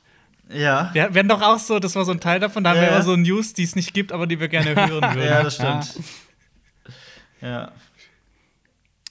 Das war auf jeden Fall, äh, ja, das war los in der Filmwelt soweit. Kommen Sie. wir zum Hauptblock des ganzen Spaßes. Nämlich äh, Cinema Flashback. Jo. So, jetzt kommen wir nämlich dazu. Wir haben einen Account auf Letterbox. Da tragen wir mal ein, was wir uns in den äh, letzten Wochen so angeguckt haben. Filmtechnisch bewerten das auch kurz. Da könnt ihr uns folgen und vielleicht ein paar Inspirationen ziehen, was ihr noch gucken könnt. Und darüber reden wir jetzt und was wir an Serien noch so gesehen haben. Und da wir das in den letzten Podcasts nicht gemacht haben, Cinema Flashback, äh, hat sich eine ganze Menge angesammelt. Wie gesagt, ich habe jetzt hier mal rauskopiert, was auf Letterbox an Filmen so ist. Und ich glaube, serientechnisch kommt da auch noch einiges auf uns zu. Ähm, fangen wir einfach mal an. Ja. Würde ich sagen, oder? Klar, Okay, ich habe hier jetzt Yes. erst, ich, ich korrigiert mich, äh, falls wir einen Film noch nicht äh, besprochen haben. Mhm. Ähm, der letzte, der hier ist, ist The Brain. Über den haben wir noch nicht geredet. Ach so, du meinst äh, chronologisch ganz weit vorne. Also, Genau, genau. Wir gehen jetzt, äh, was wir Ja, zuletzt. zuletzt sollte passen. Okay. Okay, das ist The Brain, den habe ich gesehen, tatsächlich. Ähm, ein Film aus dem Jahre 1988, ein etwas trashiger Science-Fiction-Film. Quasi so ein. Ähm, äh, es, geht, es geht um einen Jugendlichen, der super intelligent zu sein scheint. Und aber äh, ein Störenfried in der Schule ist und deswegen wird er äh, zum Psychiater geschickt, der äh, in so einem Institut arbeitet. Aber in dem Institut gibt es, haben die einen riesigen außerirdischen Brain. So, das ist wirklich ein riesiges Gehirn, sitzt da im Keller und dieser Psychiater hat eine TV-Sendung und kontrolliert über das TV mit diesem Brain die Zuschauer und Jugendliche ermorden ihre Eltern. und es What? ist, es ist super trashy, es ist super trashy und dieses Monster, also, es ist, also ich mag ja Practical Effects, aber es ist so trashig. dieses, dieses Monster, mit, es hat so riesige Glubschaugen und irgendwie es ist so zwischen ugly und cute. Das sieht sau witzig. Aber äh, ich war, Aber also, das ist, was, was, was, ist der, was, was steckt da für ein Plan dahinter, dass die, die. äh, die umbringen das? Brain will natürlich die World Domination. Ah, okay. okay mit Hilfe des Fernsehens. Also es ist so, TV is bad und es beeinflusst dich. Also das könnte man, wenn man Aber Ist das sowas gerne wie interpretiert Krang zu sehen. von Turtles? Wie Krang von Turtles? Größer, Das- das größer, größer. Es ist Okay. größer. Es ist, es ist so. Es ist, es ist so. Ich habe den Film bei Amazon entdeckt. Das ist so bei Sci-Fi und ich dachte so, okay, er ist nicht schlecht bewertet. Und ich geguckt, ist, oh Gott, es ist, vor allem ah, das Schauspiel ist so richtig 80er Trash. Also es ist wirklich scheiße geschauspielert. Und die Schauspieler sehen einfach irgendwie, die sehen alle viel älter aus als die Rollen, die sie sein sollen. Also der, der Hauptdarsteller soll er irgendwie so, so ein 16-, 17-Jähriger sieht aber irgendwie aus wie Ende 20 oder sowas gefühlt und es wirkt einfach so. Der ist Oh wie Grease. Was? Wie Grease. Ja, wo ja, ja, die genau, Leute sind mit Verpackungen. Das 30 ist- äh, 15-Jährige spielen. Und äh, nee, also der Film war scheiße. ja. Ich fand den nicht geil. ähm, den nächsten Film auf der Liste, den könntet ihr aber auch gesehen haben. Und das ist nämlich äh, Dark City. ja. Von Alex Proyas. Ja, das ist richtig. Aus dem Jahre 1998. Ähm, Boah, ich muss mich nochmal zurückerinnern. Das ist schon echt lange her, dass Ja. ich den Ja, gesehen bei mir habe. auch, bei mir hatte- auch. Das ist, das ist Wisst auch ihr, bei was, mir so wisst ihr, was Alex gesehen. noch gemacht hat? Was denn? Äh, Gods of Egypt. Stimmt, ja. Und iRobot, ne? ja. Ja. Und Knowing. Und The Crow, nicht vergessen, er hat The Crow gemacht. Ich glaube, das ist ein einziger guter Film. Gut, Dark City ist auch ein guter Film, Dark aber City, ja. ich, ähm, ich, mh, ich finde den, ich find den okay. Viele lieben den. Ich fand den eher so. Also es ist halt so eine Mischung. Ah, da sind ja super viele Anspielungen auf äh, deutsches, deutsches Kino mit drin. Also Dr. Ma äh, nee, Caligari und Nosferatu und sowas. Also frühes, frühes deutsches Kino, ähm, was die Optik angeht. Ja, aber irgendwie packt mich dieser Film nicht, weil er doch teilweise sehr hölzern und distanziert inszeniert ist. Gerade der Hauptdarsteller wirkt sehr. Oh, dafür habe ich den zu lange nicht mehr gesehen. Ich weiß noch, dass er mich sehr an Matrix erinnert hat, teilweise. Ja. Ohne, ohne, Ja. ohne die Action. Ein bisschen weird, Ja. noch weirderes Matrix quasi. Ja. Äh. Es geht quasi um, um, um äh, eine Stadt, in der es. Ähm, also, es geht um, um John Murdoch, der in seinem Hotelzimmer ohne Erinnerung aufwacht. Ähm, und dann von einem Arzt kontaktiert wird. Ähm, und dann rausfindet, dass er ein. Also, er soll da ein Serienmörder sein. Und dann flieht er halt. Ja. Es ist sehr wirr und äh, alles Alte wird zu viel spoilern, glaube ich. Und es ist echt so, ich habe echt Schwierigkeiten, diesen Film zusammenzufassen, weil man vergisst. Ich finde, man vergisst ihn immer relativ schnell. Aber er hat halt, er sieht ganz interessant aus. Und man kann ihn sich mal angeguckt haben. Ja. So viel dazu. Der Auf nächste Film Fall, auf der ja. Liste ist. Der nächste Film auf der Liste ist The Hunt. Den habe ich mal nicht gesehen. Den habe ich gesehen. Den hast du Im gesehen? Autokino. Und das war ein optimaler Film fürs Autokino. Weil, ähm, ja gut, er hat ja schon einiges an, an äh, Furore auch sorgen können. Zumindest habe ich das so mitbekommen, dass viele auch auf den Film abgefahren sind. Äh, es geht um. Ja, es ist im weitesten Sinne eine, eine politische Menschenjagd. Also es geht um so ein Dutzend Menschen, die ähm, mitten im Nirgendwo in einem Wald aufwachen und nicht genau wissen, wo sie sind. Und dann so eine, so eine Kiste finden mit Waffen und dann wird auf sie Jagd gemacht. Und es geht Okay. um ähm, Besondere daran ist, wie politisch aufgeladen das ist. Also irgendwann merken sie, dass sie alle äh, eher als ähm, ja im Internet eher so als, als, als Alt-Right und Conservative in den USA zu, zu betiteln sind und dann von so einer äh, recht linken ähm, Liberalist äh, Geschäftsführer, CEO-Frau ähm, gejagt werden, so als, als, als Spiel. Das Besondere im Film ist äh, die, die Action. Es geht teilweise recht blutig zur Sache. Das Besondere ist, dass äh, der oft mit Konventionen bricht und viele Überraschungen in sich trägt. Ähm, das Besondere ist, dass Hilary Swank mitspielt. Das ist ein kurzweiliger Film, der auch nicht besonders lang ist mit 90 Minuten. Ähm, macht Spaß, ist jetzt allerdings auch nicht äh, keine Offenbarung oder sowas. Er ist, ich fand ihn okay. Ja, aber der hat ja in den USA richtig für Furore gesorgt. Ja, das ist stimmt. Ich glaube, da hat sogar Trump irgendwas dazu getweetet, dass das. ja, äh, genau. Der wurde auch ja. zweimal quasi, also der wurde zweimal ähm, verschoben. Einmal Mhm. aufgrund von Corona, glaube ich, und einmal aufgrund von irgendeiner anderen Geschichte. Ähm, ja, also ich wurde auch hellhörig, weil da Damon Lindelof äh, mit dran ähm, gearbeitet hat. Ich glaube, der hat den geschrieben. Das checke ich jetzt, bevor ich hier irgendwas Falsches sage. Aber äh, ja, der hat den, der hat den mitgeschrieben. Ähm, und Damon Lindelof ist gerade bei mir ganz hoch im Kurs, weil ich halt seine letzte Serie Watchmen grandios fand. Ähm, und deswegen, allerdings finde ich jetzt auch also viel Wind um, um wenig. Also auch dieses, dieses politische Element, auf das der Film aufbaut, ist, das macht zwar, das gibt dem Ganzen so eine gewisse Frische, aber im Endeffekt ist auch das nicht nichts Besonderes. Also es ist wirklich, ich finde find okay. Okay. äh, der nächste Film, ich glaube, den hast du auch gesehen, das ist Sympathy for Lady Vengeance. Ja, äh, den finde ich mehr als nur so okay. Das ist ähm, Park Ja. Chan-wooks Rache-Trilogie. Die habe ich jetzt äh, damit auch wieder beendet, wieder erneut geguckt nach langer Zeit. Ähm, Und ich muss sagen, meine Meinung von damals ändert sich so ein bisschen. Also ich finde tatsächlich Sympathy for Mr. Vengeance und Lady Vengeance noch mal besser, als ich die damals fand. Ich mochte die damals schon, fand die aber immer schon zäh und etwas langsam und so. Ähm, Lady Vengeance ist ziemlich abgefahren. Ähm, äh, trotzdem finde ich, dass das Lady Vengeance so, so dass das, das kleine versteckte Meisterwerk in dieser Trilogie ist. Das ist schon echt ein verdammt guter Film. Äh, da gibt es äh, eine Sequenz darin mit. Ähm, Ah ja, ich will auch nicht zu viel verraten über diesen Film, weil er sich auf so eine sehr, sehr eigene Art und Weise erzählt. Er nimmt mehr äh, Abzweigungen und erzählt irgendwie im Großen und Ganzen mehr als Oldboy. Oldboy ist ja so sehr stringent und sehr direkt und sehr äh, stylisch und er kommt direkt zum Punkt ständig. Äh, das ist Lady Vengeance nicht. Es hat mhm. viele Erzählstränge, die so in die verrücktesten Richtungen gehen und äh, teilweise versteht man auch nicht so genau, was passiert. Ähm, dementsprechend sind auch einzelne Erzählstränge nicht so interessant wie andere. Die, die interessant sind, sind dafür der absolute Hammer. Also, das sind wirklich äh, Szenen, da bekommt man Gänsehaut. Ähm, vor allem, weil es um einen, um einen Kindermörder geht. Und da will ich jetzt auch gar nicht zu viel vorwegnehmen. Also, wer zum Beispiel I Saw the Devil oder sowas gesehen hat, das geht teilweise schon sehr in die Richtung. Es wird ziemlich, ziemlich düster und abgefahren.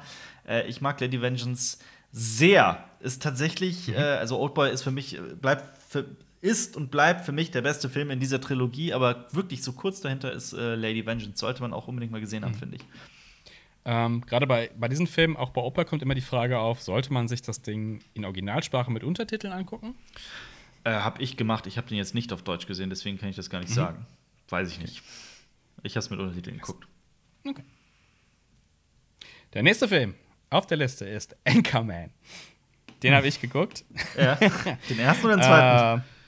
Bitte? Das ist, wieder, das ist wieder so ein, äh, so ein Film, der CSB trennt. In also zwei Lager. Wieso, wieso nicht das? Gut? Ich finde den absolut gar nicht witzig. What? Ich finde. Ja. Anchorman? Ich finde, ich Anchorman, die Diskussion hatten wir schon, ja. Ja, ich finde, Anchorman ist auch aber tatsächlich sowas, wie du gerade drauf bist. Der Film kann, wenn du falsch drauf bist, richtig dröge sein. Und wenn du einfach gut drauf bist, dann ist der Film richtig witzig. Und der lebt halt von so kleinen Momenten, finde ich. Also ja, Moment. Da ich lebt er also am Anfang. Ich, ja? ich, ich, ich, bin dann aber nee, ich, also ich sehe das anders. Ich, für mich ist der klappt der Film zu jeder Tageszeit, zu jeder in jeder Form. Ich finde den, ich finde, das ist einer der witzigsten Filme seit, äh, weiß ich nicht. Also es ist natürlich eine also, ganz bestimmte Art von Humor. Ja. Ähm, und es ist keine Coen-Brüder-Komödie zum Beispiel, aber ich finde nee. den großartig. Ich liebe Aber Jonas, liegt es, liegt, es, liegt es an Will Ferrell? Also kannst du mit Will Ferrell? Ja, es ist ja alles dieser. Also ich dieser bin, ich bin, ich, ich, irgendwie mag ich fast gar nichts, was der macht. Also das ist so. Ricky Bobby? Ich, ich, mag, ich mag irgendwie gar nichts von dem. Das ist überhaupt Krass. nicht mein Humor. Krass. Tatsächlich. Äh, aber, aber, äh, nicht aber mal Ricky Bobby. Der Regisseur hat Sachen abgeliefert, die du sehr magst, glaube ich. Äh, Adam McKay. Ja.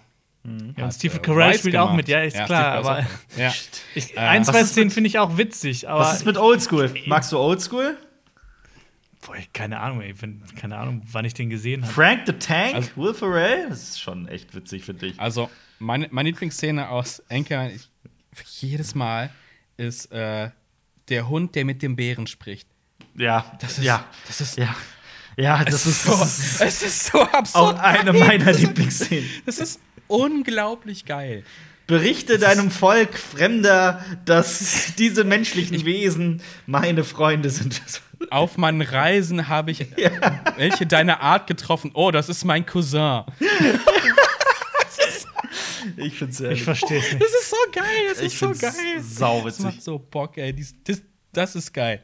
Ja. Ähm, aber ja, ich kann, also ich mag auch nicht alle Will Ferrell-Filme. Ähm, ich, das, das, das, ist ja alles dieses, dieses Improvisierte. Und es gibt ja hinten dran, äh, äh wenn, das, wenn die Credits laufen, gibt es ja so Outtakes und dann merkt man halt, dass die einfach pff, Ach, improvisiert hast, haben. Hast du mal Dings gesehen? The Legend of Ron Burgundy oder wie der, wie der, wie der Film der heißt? Zweite Teil. Deleted Material? Der, ja, der, der, den haben sie ja gar nicht gedreht, das ist ja Restmaterial. Ja, ja, deswegen. Also ja. so viel ja. Material hatten sie. Ich habe den gesehen, also der ja. gibt halt erzählerisch relativ wenig Sinn, aber auch da gibt es so ein paar Szenen, die einfach zum Totlachen sind. Zum Beispiel ist ja ein Erzählstrang, der in Anchorman nur so am Rande erzählt wird, ist ja, dass der, der, der Sporthost, der so übertrieben macho ist, in Wahrheit äh, äh, schwul ist und äh, Ron Burgundy liebt, wirklich verliebt ist.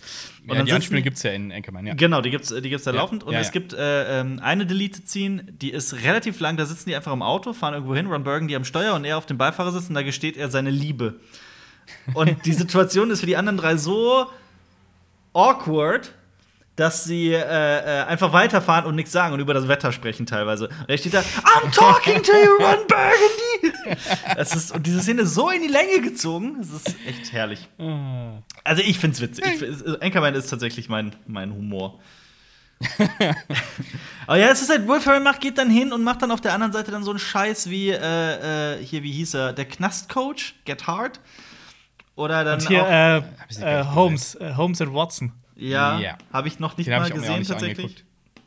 Äh, Ja. Stiefbrüder sind die auch auf, dem gleichen Regisseur? Stiefbrüder, Stiefbrüder ist witzig. Äh, Habe ich mir noch nicht angeguckt. Ich mag Stiefbrüder.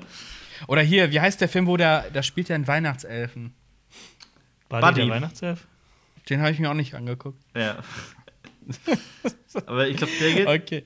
geht der nicht auch eher zu den, zu den beliebteren Will, Fer- Will Ferrell-Filmen? Ich weiß es nicht. Ja, ich glaube schon. Aber glaub, ich, der ich, ist- bin, ich bin aber noch großer Ricky Bobby-Fan. Also, Ja. Jonas, den hast du nicht gesehen, ne? Oder doch? Boah, wen dann habe ich ihn wieder vergessen, aber Okay. ähm, guck, guck ihn nochmal. ich, ich habe ihn nicht in Erinnerung. Wir haben einen Will Ferrell-Hater unter uns. Ich find, der, es gibt ja immer äh, die Gerüchte, dass er aussieht wie der Drummer von den Red Hot Chili Peppers. Und es gibt tatsächlich äh, Ja, erst irgendeiner Late Night, wo die beiden dann zusammen drummen. Ja, das Drum Und sieht echt Ja. einfach ähnlich. Das ist unglaublich. Das ist auch furchtbar witzig. Ja. Chad Äh, Smith Der heißt nächste. Film. Der nächste Film auf der Liste ist Rear Window. Das Fenster zum Hof aus dem Jahre 1954. Ein All-Time Alfred Hitchcock Klassiker. Kontrastprogramm zu Anchorman. ja. Äh, ich habe mir den nochmal angeguckt. Äh, ist ja auch quasi so ein bisschen passend zu unserer Zeit. Man sitzt Allerdings. zu Hause und guckt aus dem Fenster und äh, beobachtet die Nachbarschaft. Hast du noch dein Also- Bein gebrochen dafür extra? Ja, extra. äh, genau, es geht ähm, um, Al, um Jeff Jeffries, ähm, der zu Hause sitzen muss, weil er äh, sein Bein gebrochen hat. Er ist äh, Journalist, eigentlich Fotograf und beobachtet quasi dann immer seinen, seinen Hinterhof und ähm, äh, spinnt sich quasi Story, eine Story zusammen, was mit einer Nachbarin geschehen ist.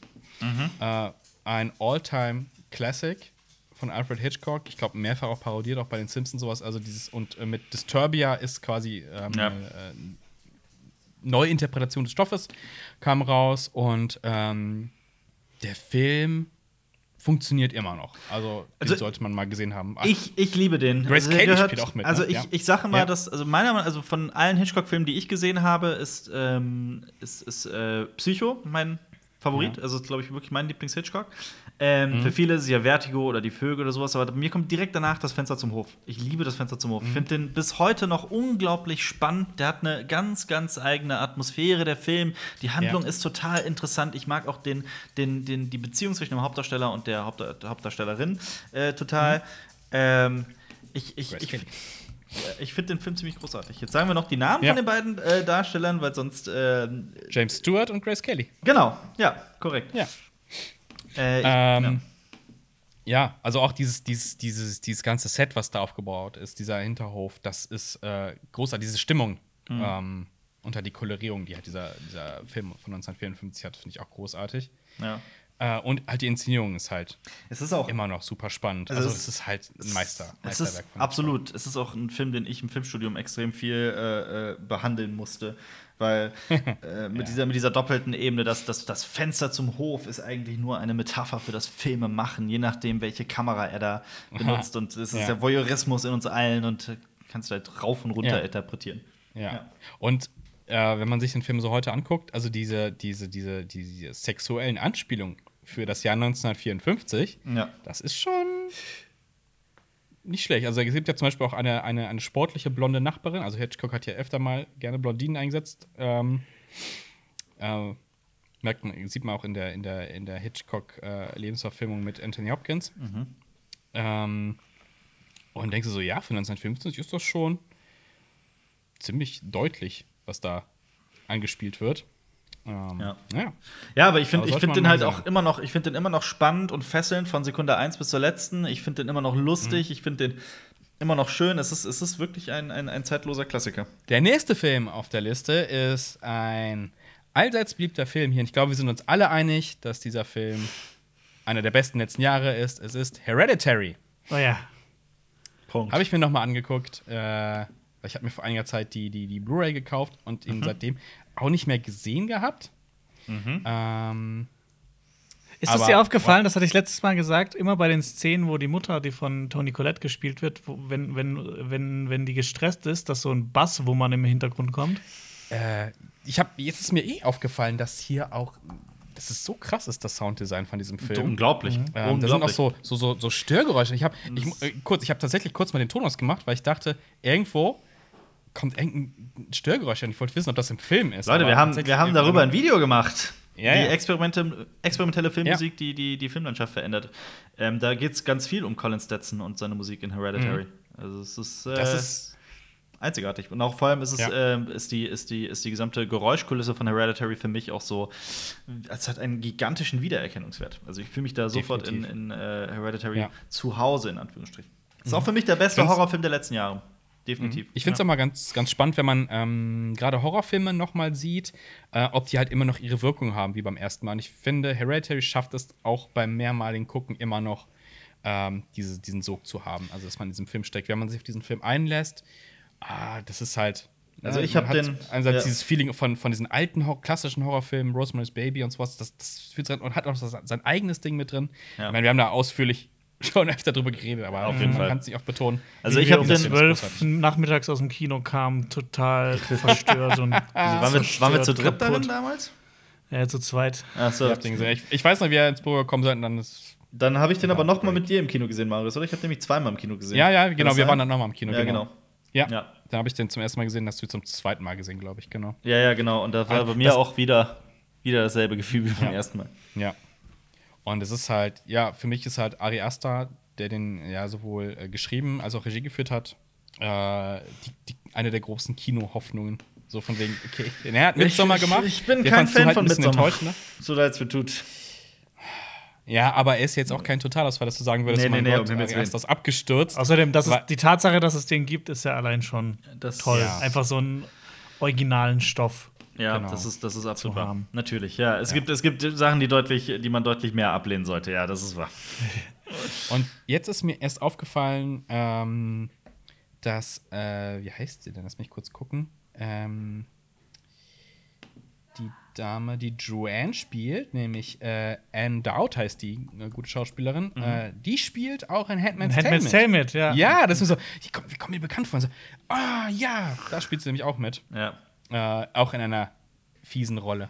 Als Krass. Fräulein Jetzt, wo ihr es sagt, 2.0. Ich hatte das nicht auf dem Zettel, aber jetzt, wo ihr es sagt, absolut. Ja, das ist so. Ja, mit anderer Haarfarbe in Handmaid's Tale, ne? Und ich so, Ja. wie, wo, wo kenne ich sie denn ja? Ich habe echt lange gerätselt. Die kann, die kann Ja. richtig gut fies. Ja. ja, definitiv. Definitiv. Der nächste Film auf der Liste, ein weiterer Klassiker, ist 1984. 1984 von 1984. Äh, habe ich mir auch noch mal angeguckt, weil wir auch letztens noch mal drüber geredet haben, hatte ich noch mal richtig Bock drauf. Äh, Wir haben, ich habe letztes oder vorletztes Mal ausführlich drüber geredet, finde ich auch ein, einer der Klassiker, der nichts von seiner Wucht Ja. verliert, von seiner Bildgestaltung. Ja. Ähm, Ich habe den auch vor, noch vor zwei, drei Jahren oder sowas zuletzt gesehen und ich finde den auch ziemlich geil immer noch. Ja. Also der ist, der ist auch gut gealtert, der Film. Er ist einfach, er ist aber toll geschrieben. Es ist, äh, also er, es ist keine 1 zu 1 Verfilmung des, also keine 1 zu 1 Adaption des Buches Ja. von äh, äh, George Orwell, aber es ist eine, ähm, also er, er, er, es geht ja sehr, sehr viel um die, um die, Marius, du hast ihn jetzt vor kurzem gesehen. Es ist diese, Mhm. diese, wie nennt man das? Diese, diese Gehirnwäsche in dieser Industrieanlage. Ähm, diese Szenen, äh, ich finde, die, die lassen einen. also quasi die, also die ja, diese, diese Manipulations-Folter-Szenen sind sehr, eindringlich. sehr ausführlich. Mit sehr eindringlich, ja, ja. ausführlich. Ja, genau. ausführlicher als im Buch. Ähm, Ja. Aber ich finde, das, das, das, das wirkt dadurch noch Ja. viel härter. Und es ist also eine, deswegen auch was ganz Eigenes, dieser Film. Mhm. Es ist tatsächlich, es gilt aber tatsächlich als äh, eine sehr buchgetreue Verfilmung, also am nächsten mit dran von den Verfilmungen, die es gibt dazu. Das stimmt, hat mich aber immer überrascht, weil ich persönlich das gar nicht so Ja. sehr finde, aber das gar nicht auch negativ meine. Mhm. Ich, ich glaube halt, die haben beide so eine, eine andere Art, diese Dystopie ein bisschen rüberzubringen. Mhm. Ähm, es wirkt halt, ja, es ist schwer zu beschreiben. Ein Buch und Film, hier zwei Ebenen, aber beide funktionieren großartig. Mhm. Äh, Kamera übrigens äh, von Roger Deakins. Ähm, der hat eine großartige Kameraführung hier auch hier drin. Ähm, in Schon interessanten Bildern. Bitte? Schon War immer. nicht- Ja. Wa- War Was für einen Film hat er nicht gedreht? So. Zeig mir einen schlechten äh, Roger Deakins-Film. Mhm. Ähm, John Hurt in der Hauptrolle ist, äh, ist, ist großartig. Es ist der letzte Film von Richard Burton gewesen. Ähm, Ja, also gerade in, in der heutigen Zeit kann man sich auch noch mal eine Dystopie angucken. Unbedingt. Um, um Manipulation noch mal wahrzunehmen. Ähm, ist ja alles super interessant gestaltet. Also hier wird ja auch, mh, das Buch ist jetzt auch schon zwei, drei Jahre her, dass ich es zuletzt gelesen habe. Äh, vielleicht weißt du es noch besser, Alpa. Ähm, da wird ja sehr viel Wert auf diese Umstrukturierung der Sprache auch gelegt. Neusprech. Genau, auf Neusprech. Ähm, Wörter werden verändert, Realitäten verändert. Newspeak. Ähm, da geht der Film auch drauf ein, aber ich glaube in, im Vergleich zum Buch nicht so explizit. Ja, Ähm, das stimmt. Ähm, ich habe eine Idee, Alper. ja. Wir schreiben ein Buch, das heißt 2084. Ja. Da gibt es dann kein äh, Neusprech, sondern es gibt nur Dummsprech. ja, aber eigentlich müsste es dann 2002 heißen. Also hatten wir 1984. den Witz nicht auch im Dystopie-Podcast? Und das kann sein. Aber 1984 wurde ja, 1984 wurde ja Alles. 1948 geschrieben. Da wurden ja einfach die zwei Zahlen ausgetauscht. Das ist ja Genau. der Sinn hinter dem also Titel. Wir müssten das jetzt 2002 nennen, dann quasi. Okay. Ist nicht ganz so cool. Äh, der nächste Film auf der Liste Mhm. ist The Good, The Bad and The Weird. Wer hat den gesehen? Den habe ich gesehen. Das ist, äh, ich habe vor, auch in näherer Zukunft so viele Filme wie nur möglich von äh, mit äh, Song Kang-ho zu gucken. Das ist der Herr, der zum Beispiel jetzt bekannter, am bekanntesten wahrscheinlich in Parasite den, den Vater spielt. Äh, in Snowpiercer spielt er mit. Äh, der spielt allgemein in den Filmen von Bong Joon-ho die ganze Zeit mit. Äh, The Host. Der hat in äh, Sympathy for Mr. Vengeance mitgespielt von Park Chan-wook. Also es ist der, also man sagt immer so, der, der Robert De Niro Südkoreas. Ähm, und ein Film ist, äh, äh, in dem er mitgespielt hat aus, aus, der, aus der näheren Vergangenheit, ist The Good, The Bad, The Weird. Das ist, äh, das klingt wie The Good, The Bad and The Ugly, also zwei glorreiche Halunken. Äh, und das ist auch kein Zufall. Das ist quasi eine, eine Neuinterpretation dieses Stoffes. Also so eine, es ist, es ist quasi ein südkoreanischer Western. Also allein das ist ja schon mega Geil. weird. Ja, es ist, es, ist, es ist auch wirklich ein geiler Film. Es ist so ein Abenteuerfilm durch und durch. So die, die, die Action und die, und die Choreografie des, des, des, des Ganzen ist teilweise einfach unglaublich. Also es ist so abgefahren. Es ist, es ist, ähm, man, der macht einfach richtig, richtig, richtig viel Spaß, finde ich. Ist jetzt allerdings auch nicht unbedingt, was die Handlung angeht, eine, eine Offenbarung nicht unbedingt. Nein, kann man so nicht sagen. Das, das, das Finale ist schön. Es ist eine einzige, zwei glorreiche Halunken-Anspielung. Ähm, Nice. ich, ich, ich mochte ihn. Ich mochte ihn. Punkt. schön. also ich sei, sei durchaus empfohlen. Der nächste Film, da bin ich gespannt, wer ihn von euch gesehen hat, ist Mid-90s. Wir sind wieder bei A24. Ja, ich. Wer hat's- wer, Hast wer du den nicht geguckt? gesehen? Ich habe ihn gesehen, ja. Zum ersten Mal, oder? Ja. Allerdings. Und? Und? Ähm, Ist das das neue Anchorman? nee, ich musste, Also, ich musste an äh, sieben Minuten vor Mitternacht denken. Da habt ihr mir vorgeschwärmt, wie toll dieser Film sei. Und ich fand den nicht so toll wie ihr. Bei Mid-90s war es andersrum. Ihr fandet den gut, ich finde den mega. ich fand, ich, war- mich, Hä? ich, find den auch find den mega. auch mega. Ja, Ja, find den auch also ich, fand, mega. ich, war, ich war total begeistert davon. Ähm, Ohne Wenn und Aber. Ich finde äh, die, die, die, äh, also ich weiß gar nicht, wo ich anfangen soll, diesen Film zu loben. Beim, beim, man könnte anfangen ne? beim Schauspiel. Das großartig ist gerade mit diesen Jugendlichen, äh, mit dieser, also es geht um einen Jungen, der wie alt ist, so zwölf schätze ich, ne? Sehr jung, ähm, der ja, eine alleinerziehende Mutter hat, die äh, die Kinder nicht im Griff hat und äh, sich eher mit ihren Liebhabern beschäftigt, äh, einen großen Bruder, der äh, ihn die ganze Zeit verprügelt und ein ziemliches Arschloch ist. Ähm, der wird in der, in der Schule hat er, soweit ich weiß, keine Freunde und so und er sucht irgendwie Zusammenhalt und stößt dann auf ähm, in so einem, in so einem Skater. Äh, Shop auf eine Gruppe von, von Jugendlichen, die sind eigentlich eher älter als er, aber einer ist im gleichen Alter wie er. Und er freundet sich mit denen an und verliert sich so komplett in dieser, also was heißt, er verliert sich? Er findet sich wieder in der, in der, in der Skateboard-Szene.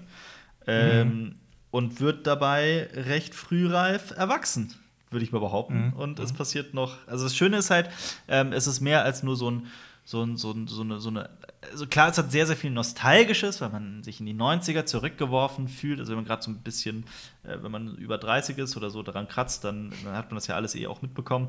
Ähm, und ja, also er erfüllt das, er ist nostalgisch und er ist, und er ist schön und man sieht da die Turtles hier, ein Super Nintendo und so weiter und so fort. Aber gleichzeitig ist halt auch die, die, die, die Erzählung, das gesamte Dramatische, äh, finde ich großartig. Also es hat ähm, das Ende fand ich phänomenal und Ja. ich mochte diesen Ja. Film sehr. ist so schön. Ich fand's gut, dass sie halt nicht so überdramatisiert haben. Dass sie nicht was? Dass sie, äh, dass sie nicht so überdramatisiert Ja, haben. Also, dass so, absolut. so, eine, so, so ein Riesendrama auf einmal draus wird, so, so. Nee, also ich, Oder dann ich denkst so ist das eher so, du kannst mehr relaten. Ne? Also, du fühlst dich, ich fand, man fühlt sich dadurch ein bisschen verbunden, dass es halt so down to earth ist eigentlich so ein Ja. bisschen. Ne? Also, das ist so, das könnte, könnte ja theoretisch jedem, also jeder kennt so ein bisschen was vielleicht in die Richtung. Vielleicht nicht in der, in der Skate-Szene, aber so. Also, ich, ich find- hatte dieses, ich hatte dieses Sommerferien-Feeling bei diesem Also, Film einfach. also Ich, Ich hatte das Gefühl, dass, dass also der, der, der Film könnte fast schon eine Dokumentation Ja, sein. also der- genau, der das, so- genau das ist es nämlich. Ich finde, das ist die größte Stärke des Films, Ja. die Authentizität, Ja. wie unglaublich authentisch Ja. sich das Ganze anfühlt. Genau. Und, also äh, es könnte so aus irgendeinem, von irgendeinem Jungen aus den 90ern, das wirkt wie aus dem Leben gegriffen. Absolut, genau das, genau das ist es Ja. nämlich. Und ich finde, äh, ähm, also er ist ja geschrieben und inszeniert von Jonah Hill. Und Mhm. das, das, das ist. Und dabei ist das, also diese, dieser Film weist so eine, so, eine, so eine gewisse Filmsprache auf, die einzigartig ist. Und das, da habe ich mir einfach die, die ganze Zeit gedacht, boah, ich will mehr Filme von Jonah Hill sehen. Schade, dass es erst der, der erste und bisher einzige ist. Ähm, Ja. Also Jonah Hill als Schauspieler, klar, Wolf of Wall Street und so weiter, und ich mag den, aber ist jetzt für mich nichts, äh, nichts kein, kein, kein Superstar, was Schauspieler angeht. Ich finde, er sollte mehr Filme hinter der Kamera machen, weil mit 90 ist so das Beste, ist Definitiv. ein sehr, sehr gutes, ist ein unglaublich guter Debütfilm, finde ich. Ich frage mich halt, ähm, für uns ist das ja natürlich äh, so ein bisschen mit der Nostalgie auch verbunden. Klar. Und ich frage mich halt, wie das halt äh, auf ein jüngeres Publikum wirkt. Äh, Ja. Also wenn du jetzt, keine Ahnung, wenn du jetzt in dem Alter zum Beispiel vom, vom, vom Hauptdarsteller bist, also wenn du jetzt so zwischen 12 und 16 bist, keine Ahnung. Oh, Ja, ich guck dir mal mit meinem kleinen Bruder. Und Und dann mach das mal. Aber meinst, ist der Mach was für deinen mal. kleinen Bruder? Ich meine, da gibt es Szenen, die sind. Hä, der ist ab 12 freigegeben, oder? Echt? Ab 12? 6. Ja, ja. Ab sechs? Ich finde ich find den, äh, ich find den teilweise auch wahnsinnig traurig und deprimierend. Ja, der hat so eine Melancholie, die da ja, absolut. Auf jeden Fall, aber bleibt aber im Grundton irgendwie so, so positiv. Also es ist diese, dieser, dieser jugendliche Weltschmerz mit drin. Das Ja, definitiv. Würde ich, würde ich unterschreiben, ja. Ja, nee, aber Toller toller Film, Film. also- Ich, ich, mochte den, ich mochte den auch sehr. Ja. Aber ich kann es auch Amazon? verstehen. Ich Ja? kann es aber auch verstehen, wenn man da keinen Zugang zu findet. Also ich glaube zum Beispiel, wo wir gerade eben über. The Good, The Bad, The Weird gesprochen haben, ich glaube, das ist so ein Film, Ja. der wirklich den meisten Spaß machen dürfte. Der macht, der ist einfach wild und, und äh, rasant und bietet Schauwerte, die man sonst Ja. nicht hat. Bei Mid-90s würde ich schon eher verstehen, wenn, wenn, wenn Leute sagen, ah, das ist, da finde ich aber keinen Zugang zu. Ist- Ja. Also, Äh, ich war, welcher ich war, Film ich auch war kein ganz, ganz- Skater und trotzdem. Welcher Film auch ganz in die Nähe davon geht, ist äh, Boyhood, was ihr den mal Mhm. gesehen habt. ja. Der Ja, andere. äh, nächste Film auf Mhm. der Liste einer, den ich sehr, sehr lange auf meiner Watchliste hatte und ich habe ihn endlich geguckt, das ist The Witch. Achso, ich habe gedacht, ja. die letzte Folge von der ersten Staffel von äh, Nee, soon, äh, soon, Westworld. Da sind wir bei meiner zweiten großen Hoffnung für die Zukunft des Kinos, nämlich Robert Eggers. Allerdings. der äh, für mich persönlich den besten Film des letzten Jahres gemacht hat, nämlich The Lighthouse. Und ähm, 2015 hat er The Witch gemacht. Ja. Und zwar äh, ist der, der, der Titel A New England Folk Tale. Das klingt vielleicht für alle, Leute, für alle Leute komisch, die ihn nicht gesehen haben, aber der hat die beste Verstecken-Szene aller Zeiten. Also es, Ähm, es geht um eine äh, Familie, die, in die äh, aus, von England auswandert in die USA. Und zwar äh, so 1630 rum. Äh, alle sehr religiös. Und die werden aus ihrer ähm, Siedlung ausgeschlossen ähm, und äh, suchen sich ein neues Zuhause am Waldrand und bauen sich da äh, eine Hütte auf. Und äh, dann passieren mysteriöse Dinge. Äh, um nicht zu viel zu verraten. Ähm, super gespielt. Super inszeniert. die werden aus. Super Sound. Bist du sicher, dass die aus Anfang. England? Neu, die kommen aus England, sind in Neuengland dann. Ja, ja, genau. Also das spielt in Neuengland, ja. in den USA. Aber, äh, naja, aber die kommen die kommen- eigentlich aus England. Die kommen eigentlich aus England. Das ist äh, Ach cool. Siedlung. Okay. Das hatte ich gar nicht mehr so auf äh, dem Zettel, ja. Siedlung von Mittelamerika. Ja, ja, das ganz am Anfang passiert das. Ja. Und Ja. dann offenbart sich eine, ja, Ja, eine also- völlig einzigartige Geschichte, die ich so auch sonst noch Ja. nie gesehen habe. Ich finde, es geht, äh, ähm, ich habe vor kurzem äh, Hage Zusser gesehen, diesen österreichischen Indie-Horror-Film, der auch in die Mhm. Richtung geht, aber noch eine ganze Ecke äh, so realistischer ist, würde ich sagen, oder so realer eher, äh, oder äh, ähm, Ja. Boah, das sind echt Filme, die schwer zu beschreiben sind. Und The Witch, äh, finde ich, ist, ist, äh, ist ein solcher Film. Der ist sehr schwer Ja. nur in Worte zu fassen. Das ist so ein Erlebnis, das man, das man selber mal durchgemacht haben sollte. Und ich finde auch, also Also- der Film hat auch meine Liebe für Anya Taylor-Joy äh, ähm, gestartet, Ja, eingeleitet, weil ich finde, Ja. das ist eine großartige Schauspielerin, auf die noch, die noch zu wenig ähm, Aufmerksamkeit bekommt. Ja. Ich finde auch, Ich find- es gibt echt wenig Filme, die in diesem Setting stattfinden. Also in Amerika des 17. Jahrhunderts. Ja. Also das kannst du wahrscheinlich an zwei Händen abzählen, wie viele Filme Ja, es gibt- äh, gibt. Ja. Gibt, gibt's ja schon, aber es ist halt die Frage, in welche Richtung geht der Film? Also diese ganzen, äh, es gibt ja, gibt's nicht diverse Verfilme über die Salem-Hexenprozesse zum Beispiel? Ähm, sogar mit Viona, Viona Ryder zum Beispiel, glaube ich, gibt's einen. Ähm, aber ich mag generell dieses, dieses Folklore-Setting. Also, wenn man dieses Folklore-Ding mag, wo es ein bisschen mystisch wird, finde ich halt November ist immer noch eine gute, gute Empfehlung. Der halt noch Nicht gesehen. noch eine Schippe draufsetzt, was diesen ganzen Kunstfaktor drauf. Äh, Aber auch angeht. Eine Aber Schippe Humor ist- drauf. Schippe Humor definitiv, aber der da reinpasst. Der da reinpasst. Das wirkt nicht aufgesetzt. Äh, aber The Witch, ähm, ja, geil. Geil. Also, ich, ich kann mir allerdings vorstellen, das finde ich ist halt, ähm, was bei Hereditary auch passieren kann, dass, dass viele Leute das nicht geil finden, weil es nicht diesen großen Knalleffekt an sich gibt. Also dieses, ich nenne es mal überinszenierte, was so ein klassischer Horrorfilm im Hollywood unserer Tage so machen Er- würde. Ne? Dieses, oh, jetzt eskaliert es nicht vollkommen, sondern es ist mehr so ein Kopfding. ja genau, er lebt von dieser bedrohlichen Atmosphäre, die sich langsam Ja. durch den gesamten Film zieht. Es gibt, es gibt wenige, wenige äh, Highlights, es ist mehr so ein, so ein einziges, es ist eine Grenzerfahrung. Es ist auch ein Ja. ganz außergewöhnlicher Film, der, äh, der so seine ganz eigene Dramaturgie hat und sich komplett auf äh, Regeln entzieht. Und das, das, das ist halt nicht für jedermann. Definitiv nicht. Ja. Ist- Also Ja. So als Vergleich würde ich sagen, ähm, so Oh, diese, diese effektheischerischen Filme, das ist so, wie wenn du dir, wenn du die Tür zuknallst und dir den Finger dabei einklemmst. Und The Witch ist eher, du hast den Finger an der Tür und jemand drückt die Tür ganz langsam zu. ja, ja, ja, Gott. definitiv. Und, und äh. Zussa ist äh, genau das. Jemand drückt die Tür langsam zu und dir wurde vorher LSD verabreicht. Also, The Witch kann ich auch nur jedem empfehlen. Also, ähm, Mhm. boah, ich will, ich, das ist, das ist, keine Ahnung, das sind diese A24-Filme. Ich denke, so, ich will noch mehr davon sehen. Ich will noch mal so ein Mid-90s. Ich gib mir mehr von diesen Filmen. Gib mir Ja. mehr Hereditary. Gib mir Ja, aber dann, mehr. dann guck doch Eighth. Grade. Ja, vor Also allem oder den nächsten Film von Was? Robert Eggers, der quasi für Alper geschrieben wurde. Ja, ja, der Viking-Rache-Thriller ist. Äh, Also gerne mehr von diesen, weil die, ich finde die Production Value, das, das sieht einfach auch so geil aus. Mhm. Also, Ja. oh, der Look ist so ultra nice. Ja. Ich will mehr davon. Ich will Es immer ist, mehr als ob, als ob A24, als ob die so einen Filter erfunden hätten, den machen die immer auf die Filme drauf. Also sind immer so ganz unterschiedliche Filter so. Ja. Okay, jetzt sieht er richtig geil aus. Das ist der Ja. A24-Filter. Oh, oh, nice. Ultra nice. Ähm, Ich stelle mir gerade vor, stellt euch mal The Witch vor mit so einem Fuck you Goethe-Grading. ja. das war für eine Sekunde vor. Oh, ist das ekelhaft. Oder Transformers. Äh, das Orange Blue Time. ja. Der nächste Film auf der, auf der Liste ist ebenfalls ein Klassiker. Äh, das Schweigen der Lämmer. Habe ich geguckt. Nee, du, du hast Aus Alle drei, ne?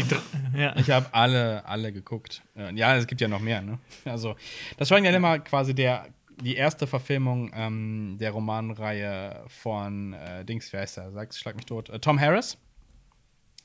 Äh, mit Jodie Foster, Tom, Anthony Thomas Hopkins. Harris, glaube ich. Thomas Harris. Was habe ich gesagt? Thomas Harris Tom. heißt der Mann. Tom hast Tom. du gesagt. Ja, seine Freundin nennt ihn Tom, weißt du ja. ähm, ich glaube, die Story sollte auch irgendwie allen bekannt sein, um was es in der Schweigende äh, Also er- geht. Er heißt Thomas Harris, ja, genau. Thomas Harris, genau. Ja. Ähm, und es geht um die junge ähm, FBI-Agentin Clara Starling, die quasi noch äh, auf der Akademie ist und den Auftrag bekommt, Hannibal Lecter, ein, äh, ein Psychiater, der äh, in einer Anstalt sitzt, weil er ein Kannibale ist, zu Versch befragen, wegen, des, wegen eines aktuellen Falles. Ähm, um einen äh, Serienmörder namens Buffalo Bill, der seine Opfer häutet. Und äh, genau, es geht darum, diesen Menschen zu fangen und natürlich generell um Anthony Hopkins, der quasi die heimliche Hauptrolle dieses Films ist und halt quasi auch der Unique Selling Point für alle weiteren Filme aus dieser Reihe ist. In denen es dann auch mehr Nämlich- um ihn als tatsächlich einen Antagonisten geht. Hier Genau. ist ja, hier ist ja vor allem Buffalo Bill, spielt einen großen Antagonisten. Aber gerade das macht, finde ich, den Film auch so, so unglaublich interessant. Ja. Ja. Schweigen Lämmer ist auch zeitlos. Also der, der funktioniert, Genau. also der hat bei mir schon mit zwölf funktioniert und der funktioniert auch jetzt noch genauso wie damals.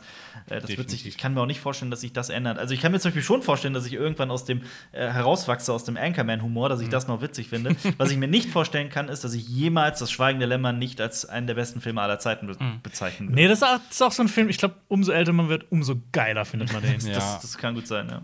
Ja, definitiv. Obwohl man den eigentlich auch schon, ich habe den damals mit, keine Ahnung, 16 gesehen und fand den da schon unglaublich. ja. den auch sehr früh gesehen. Ähm, definitiv. Ähm, leider nimmt die Qualität ab. Ich habe jetzt, glaube ich, nicht in der chronologischen Reihenfolge geguckt. Das nächste, was ich gesehen habe, ist halt Roter Drache. Vielleicht war die Der- Vorgeschichte. Genau, die ist die Vorgeschichte, aber der dritte Film in der Reihe quasi. Hier mit Edward Norton und Anthony Hopkins, ähm, quasi, genau, wie gesagt, schon die Vorgeschichte. Und quasi ja ähm, der ähnliche Inhalt zur Serie Hannibal. Jonas, du hast die ja, glaube ich, komplett gesehen. Äh, ja, ähm, die Serie Hannibal, die dritte Staffel, ist teilweise wirklich ein Shot-für-Shot-Remake von Roter Drache. Und ich fand ich nicht so toll, weil den habe ich ja schon ja. gesehen. Ja. ich, ich, ich mag Red Dragon. Ähm, und hier gibt es ja, ist ja quasi ein Remake, denn es gibt hier auch noch Blutmond äh, von äh, Manfred Mann aus dem Jahre 85 oder 86. Du meinst Ähm, Michael Mann, oder? Michael Ja. Mann, was soll ich gesagt? Manchmal, wann ist eine Band? Ja, Manfred Mann Band. Ja. äh, ja, genau, manchmal ich, verwechsel, Mann. ich verwechsel die witzigerweise aber auch immer. Ja. Hätte den Soundtrack jetzt zu machen sollen, das wäre witzig gewesen. Ähm, Da sieht man nämlich zum Beispiel, dass ähm, da spielt äh, ähm, Hannibal Lecter natürlich auch eine Rolle, aber die ist wesentlich kleiner als in Red Dragon, weil durch Schweigen der Lämmer ist halt Anthony Hopkins mit der Rolle halt so, ne, das ist der Unique Selling Point für diesen Film. Alle wollten mehr von ihm sehen. Und da gehen wir dann auch direkt in den dritten Teil über, nämlich Hannibal ähm, von Ridley Scott. Ähm, ich finde, das ist der von den dreien der schwächste. Ja. Und jeden Fall. der hat, äh, also ich habe den lange nicht gesehen, aber ich Aber nicht 100% ich, ich fand auch immer. Hannibal immer sehr, sehr, sehr schwach und dachte mir, Mhm. das wäre schon so, so, oh ja, das ist enttäuschend, da geht's kaum. Und dann kam Hannibal Rising. Ja, der ist absoluter Schwachsinn, ey.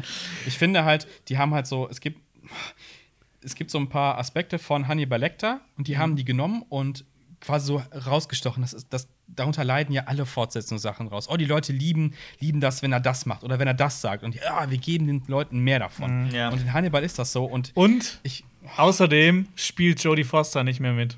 Ja, das stimmt. Julian Moore spielt äh, an ihrer Ja, Stelle. das ist eine gro großartige Schauspielerin, aber ich Ja. finde halt, Jodie Foster hat halt, die hat halt einfach quasi die Performance gesetzt, die man, die kann man nicht mehr übertreffen. Ja. Aber krass in Hannibal ist äh, Gary Oldman, der unter seiner Maske nicht zu erkennen ist. Ähm, er spielt diesen reichen Typen. Ach der so. ein Opfer von, Ja, der, das, okay. das einzige überlebende Opfer von Hannibal Lecter, ähm, der quasi auf Rache aus ist und deswegen drei Millionen Dollar bietet, äh, wer ihn findet. Und ähm, ja, so entwickelt sich halt die Story. Die spielt ja teilweise in Florenz und dann diesen Staaten. Der Film wirkt deswegen auch so ein bisschen zerpflückt, finde ich.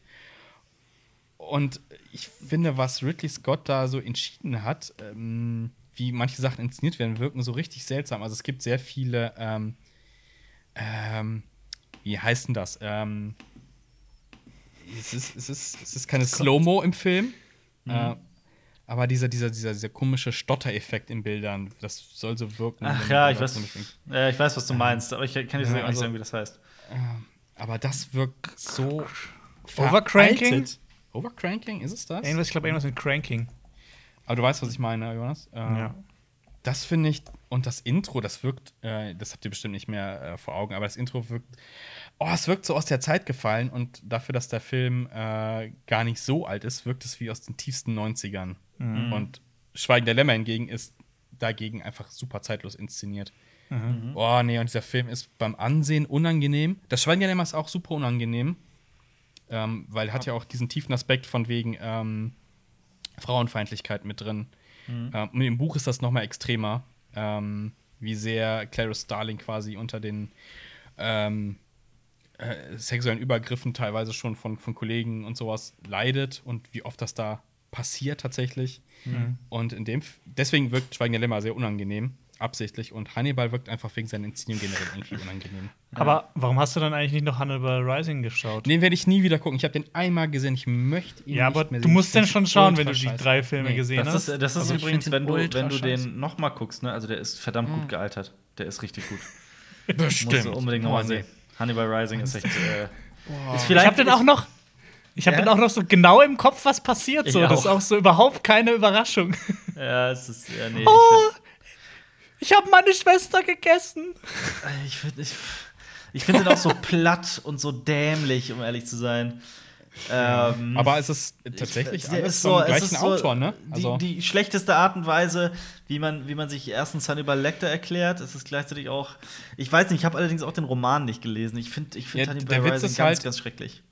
der Witz ist halt, es ist ja Kanon, ne? Also die Bücher sind halt so. Das Ja, aber ich, Büchern ich so. weiß nicht, also wenn, wenn tatsächlich die, also die, die, die, Bücher genauso erzählt sind wie der Film, dann, äh, boah, nee. Also die Also- Grundstory ist dieselbe, ne? Ja. Also.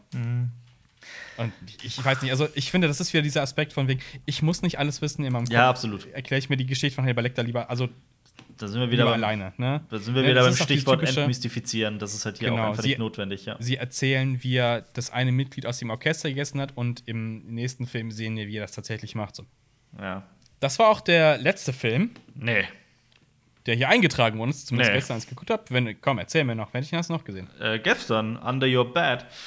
Ähm, Wichtiger Film, weil der, den gucke ich im Rahmen des, äh, der Nippon Connection. Das ist ein, eigentlich ein sehr, sehr ähm, prestigeträchtiges äh, Filmfestival, das normalerweise in Frankfurt stattfindet. Das findet dieses Jahr zum ersten Mal digital statt. Und da geht es um Filme aus äh, Japan. Ähm, ja, auch Anime, auch äh, allerdings hauptsächlich sind es eher äh, Live-Action-Filme, also mit, mit richtigen Schauspielern. Ähm, und das findet halt dieses Jahr zum ersten Mal online statt, vom 9. bis zum 14. Januar. Und ich habe mit denen gesprochen und die haben mir Zugang zum Programm gegeben und da habe ich mir mal Under Your Bed rausgepickt. Ähm, Das ist ein, also das ist auch, ich muss dazu sagen, ich habe gedacht, und so wird der Film auch online verkauft, äh, dass es ein Horrorfilm ist. Und ich hatte gestern Lust drauf auf einen japanischen Horrorfilm.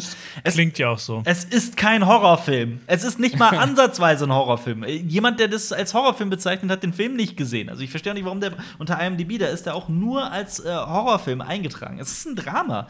Es geht um einen, ähm, der heißt übrigens äh, auf äh, IMDb, ich kenne mich halt mit Japanisch nicht aus, der heißt anscheinend äh, Under Your Bedo. Steht das hier bei IMDb. Äh, Von äh, der Regisseurin und äh, Drehbuchautorin Mari Asato. Oder ist das ein Mann? Oh Gott, ich weiß es nicht. Ähm, hab auch ehrlich gesagt von Mari Asato vorher keinen Film gesehen, hat aber schon eine ganze Reihe gemacht. Ähm, ja, ist eine, eine Frau.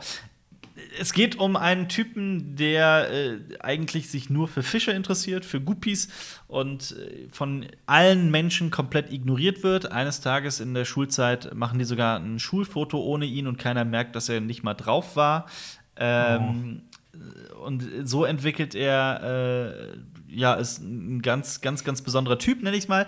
Und irgendwann in der, auf der Universität äh, freundet sich eine, eine attraktive junge Frau mit ihm an und äh, benennt ihn auch beim Namen. Und das ist was ganz Besonderes für ihn, weil ihn sonst niemand, niemand seinen Namen kennt und er so komplett unterm Radar äh, äh, lebt. Und elf Jahre später, also es führt zu nichts, elf Jahre später äh, äh, trifft er wieder auf sie und beschließt, sie zu stalken. Gedacht, elf Jahre später ist sie plötzlich unter seinem Bett. Er ist Tot. unter ihrem Bett und beginnt sie Oh. zu, zu, zu bestalken. Und, äh, und er setzt so eine Reihe von äh, ähm, Ereignissen in, in, in Gang, die er so nicht ja. geplant hat. Äh, es ist ein, ähm, ein Film, der schwierig ist. Ich mochte ihn im Großen und Ganzen. Allerdings ist es, also zum einen ist dieser, ist dieser Hauptdarsteller eigentlich ein ziemlich, also der sieht aus wie ein Model. Der hat die Haare so ein bisschen verzaust, aber so, dass das allein so sein, seine, seine gesamte also ihm das abzukaufen ist ein bisschen schwierig, aber er spielt halt diesen Okay. kompletten Creep. Ähm, Dieser Film ist zum Teil sehr poetisch, weil er einen Vergleich zieht zu, äh, also es gibt so eine, eine sehr schöne äh, Sequenz, wo er ein Kind ist und unter einen Stein blickt und da ganz viele Käfer leben, äh, unabhängig, also so, so, so ganz versteckt und er sein eigenes Leben damit vergleicht. Also er ist teilweise sehr schön, dieser Film. Gleichzeitig versucht er dich halt hineinzuziehen in diese Welt des, dieses obsessiven, äh, ähm, eigentlich psychisch gestörten Mannes. Aber genau das ist das Problem, dass äh, diese Figur einfach so wenig, also es versucht, es wird so sehr menschlich betrachtet. Also es wird sehr, versucht sehr, sehr viel Sympathie zu erzeugen für diese Figur. Gleichzeitig ist es aber auch sehr schwierig, weil er eben diese Frau stalkt und ähm, die, die, die verrücktesten Sachen macht. Dadurch entwickelt der Film halt so eine ganz, ganz eigene Dynamik. Ähm, auch das ist ein Film, der eher von seiner ruhigen Atmosphäre lebt. Es gibt auch wenige Momente, in denen irgendwie viel passiert ist, aber ein, ein durchaus interessanter Film. Vielleicht ein bisschen zu lang hier und da wären einige Sachen nicht nötig gewesen, meiner Meinung nach. Also der Ressel-Cut hätte dem Ganzen definitiv gut Der getan. Ja. Ähm, ist ein interessantes, eine interessante Idee, ein interessantes Konzept, aber jetzt auch nicht so, dass er. Auch das ist definitiv kein Meisterwerk, aber macht schon Lust auf, auf mehr Filme von diesem, von diesem Filmfestival. Wie gesagt, startet am 9. 9. Äh, äh, Juni, kann man, sich, kann man sich mal ansehen. Äh, ich habe was gesehen, das leider nicht drauf ist, aber es geht ja auch eher in Richtung Serie. Und zwar bereite ich mich jetzt gerade ja vor auf äh, Dune, der Wüstenplanet. Und lies noch mal alles, was es dazu gibt und guck mir alles an. Und ich habe mir jetzt die äh, Dune Miniserie aus dem Jahr 2000 angeschaut, die Ich vom. Sci-Fi Channel produziert wurde. Die gibt es übrigens, die kannst du in voller Länge auf YouTube anschauen. Ja. Äh, sind ungefähr vier, fünf Stunden. Ja. Ähm, und also ich habe ich 19, äh, von äh, 1984, äh, der Wüstenplanet von 1984 von David Lynch habe ich, ähm, das ist schon länger her, den muss ich auch noch anschauen, aber den habe ich überhaupt nicht mehr gut in Erinnerung. Und ich hatte immer so in Erinnerung, dass Dune, die Miniserie von Sci vom Sci-Fi Channel, dass die viel besser ist. Ähm, da wurde teilweise bestätigt, also ich finde den Hauptdarsteller, Ja. Alec Newman, der, der Paul Atreides spielt, der ist großartig, der macht das richtig toll. Ähm, die, die, Serie ist auch sehr nah am Buch dran, also Mhm. das zeigt halt auch viel mehr Sachen, jetzt, die, die jetzt zum Beispiel in äh, der Verfilmung von David Lynch nicht gezeigt wurden. Und der Look. Ähm, der Look, also das Ding ist, die Effekte, Mhm. die sehen halt aus wie aus so einem 2000er, ähm, Ja. so Zwischensequenzen aus einem 2000er Videospiel oder sowas. Sowas wie Command and Conquer oder sowas. Mhm. Ja. Es, er sieht halt echt nicht toll aus. aber doch irgendwie, ist- irgendwie, irgendwie finde ich es Total. auch ganz charmant. Charmant, aber das Ding ist, durch, ich habe es auf YouTube geschaut, durch, durch die YouTube-Konvertierung ist das eh alles ein Brei dann. Das äh, siehst du eh nicht so gut. Ähm, und das Geilste ist, ähm, im neuen Film, ähm, es gibt einen Fremen, also das sind ja die quasi die Eingeborenen des Wüstenplaneten. Ähm, es gibt einen Fremen, der heißt Stilgar. Der wird im neuen Film gespielt von Javier Bardem. Richtig geil besetzt. Ich, ich schau mal kurz, wie er, wie er besetzt war von David Lynch. Der, David Lynch hatte, ach, der hatte auch einen kranken Cast. Ähm, Ever, Ever, Everett McGill. Oh ja, das sieht schon fies aus. ähm, ich freue mich dran, nochmal zu sehen. Und in dem Film wird Stilgar gespielt von Uwe Ochsenknecht. Ich muss aber sagen, ich, ich, ich fand, der hat seine Rolle eigentlich ganz gut. Also, der hat es gut gemacht. Ähm, Ich finde halt bloß, der, der, auch wenn man das Buch äh, noch mal liest, so der Look passt halt überhaupt nicht, weil eigentlich wie Fremen so ein total ausgetrocknetes, ähm, so ein sehr, ähm, wie sagt man, ähm, die sind sehr drahtig, dürr, ausgetrocknet. Passt halt irgendwie nicht dann so zu so Uwe Ochsenknecht. Okay. Ähm, ich bin ja auch schon sehr gespannt, ob das ähm, Denis Villeneuve irgendwie anders hinbekommt. Ähm, aber ja, ich fand den, ich finde die Serie eigentlich. Ich, ich mag die nämlich Ich finde auch. sie, ich finde, ich finde sie okay. Also ich, ich finde es okay dafür, dass das halt wirklich eigentlich so als unverfilmbares Buch Ja. gegolten hat. Ähm, Finde find ich die ganz ordentlich. Es gibt auch noch quasi den Nachfolger. Das Ding ist halt, die hatten auch nur 20 Millionen US-Dollar Budget und das hat, die haben das sind die abgefahrensten Kostüme, die ihr je gesehen habt. Also das, was die Leute da in dem Film tragen, das ist echt witzig. Es sieht teilweise halt auch, die, die Sets sehen teilweise auch ein bisschen trashy aus, aber die haben halt wirklich aus den 20 Millionen echt alles rausgeholt. Also ich meine, 20 Millionen kostet heutzutage irgendwie so ein, keine Ahnung, kriegst nicht so, so krasse Sachen hin mit 20 Millionen heutzutage. Ähm, und es gibt die, die Fortsetzung, also das ist eine sechsteilige Buchreihe, die Hauptreihe, und die nächsten zwei Bücher wurden auch noch verfilmt, auch mit dem gleichen Cast, äh, Children of Dune. Äh, das gibt's, glaube ich, auf Amazon Prime und auch auf YouTube kostenlos. Habe ich schon alles gar Äh, nicht mehr kann man auch gesehen. mal reinschauen. Ja. Äh, die, die wollte ich nämlich auch noch anschauen, weil ich die auch gerade lese, aber ich will die erst fertig lesen, bevor ich die anschaue. Ja. Aber ja, ähm, guckt die euch an. Die ist echt, ist auch so ein bisschen eine Zeitreise zurück in der Allerdings, noch ich hab's, ich hab's sehr gesehen. witzige Ich hab's Effekte hatten. gesehen. Auch vor gar nicht allzu langer Zeit. Also vor fünf Jahren oder sechs Jahren oder sowas. Lieber erst Buch lesen, Jonas? Ach, du weißt ja, was passiert. Also, ist Also, eigentlich Ich hab's, egal. ich hab's mir aber tatsächlich gerade bestellt, äh, weil ich es auch noch mal lesen wollte. Ich hab's es mir halt jetzt von- ich hab's mir jetzt Nee, von li Jonas li lies erst das Buch. Lies erst das. Dann Buch. das Buch. Ja, ist dann schön, dass du es halt direkt vergleichen kannst. Ja, Ja. definitiv. Äh, Filme sind wir durch?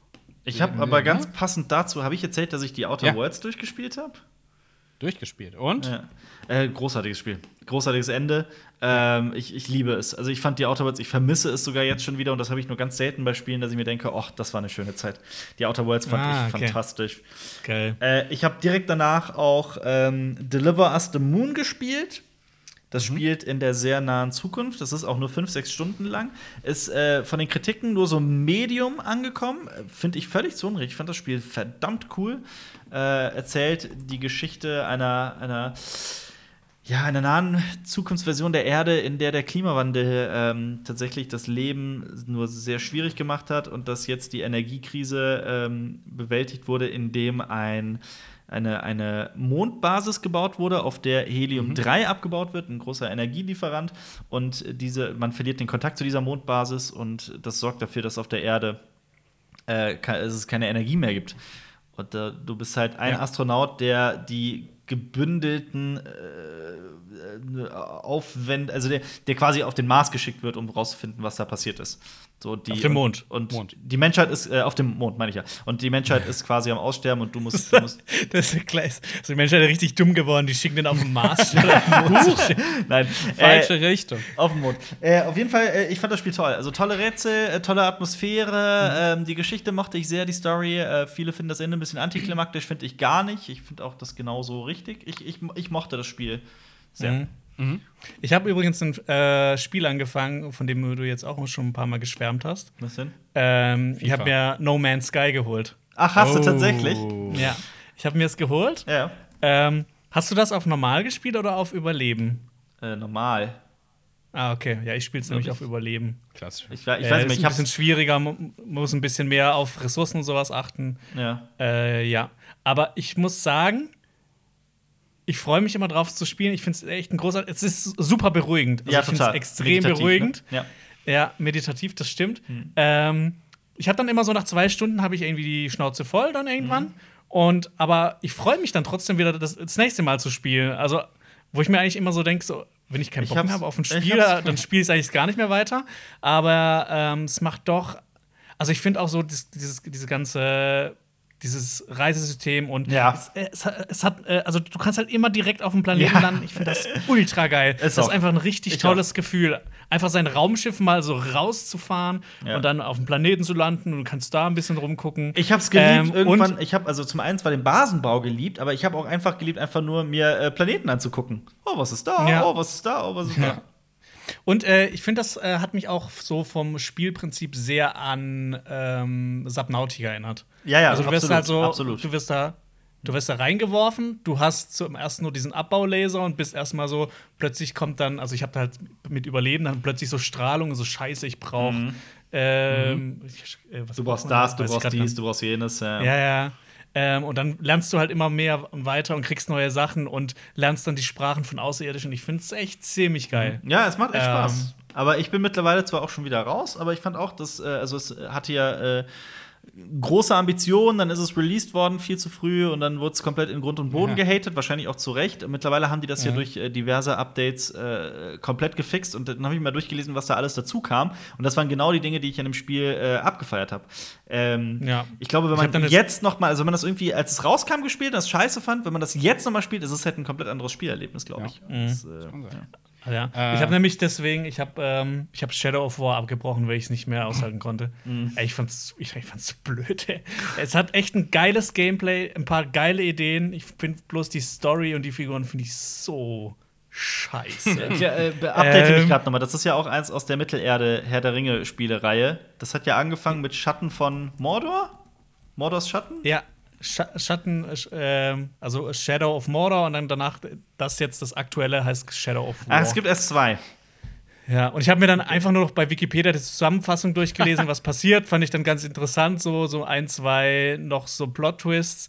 ähm, aber, ey, Aber- das, das System ist echt geil, aber es ist halt wirklich mir zu repetitiv. Ja, aber sorry, ich, ich habe also ich weiß, dass das erste komplett abgefeiert wurde. Ich habe mich auch sehr drauf gefreut und habe es gespielt und ich es war einfach nicht meins.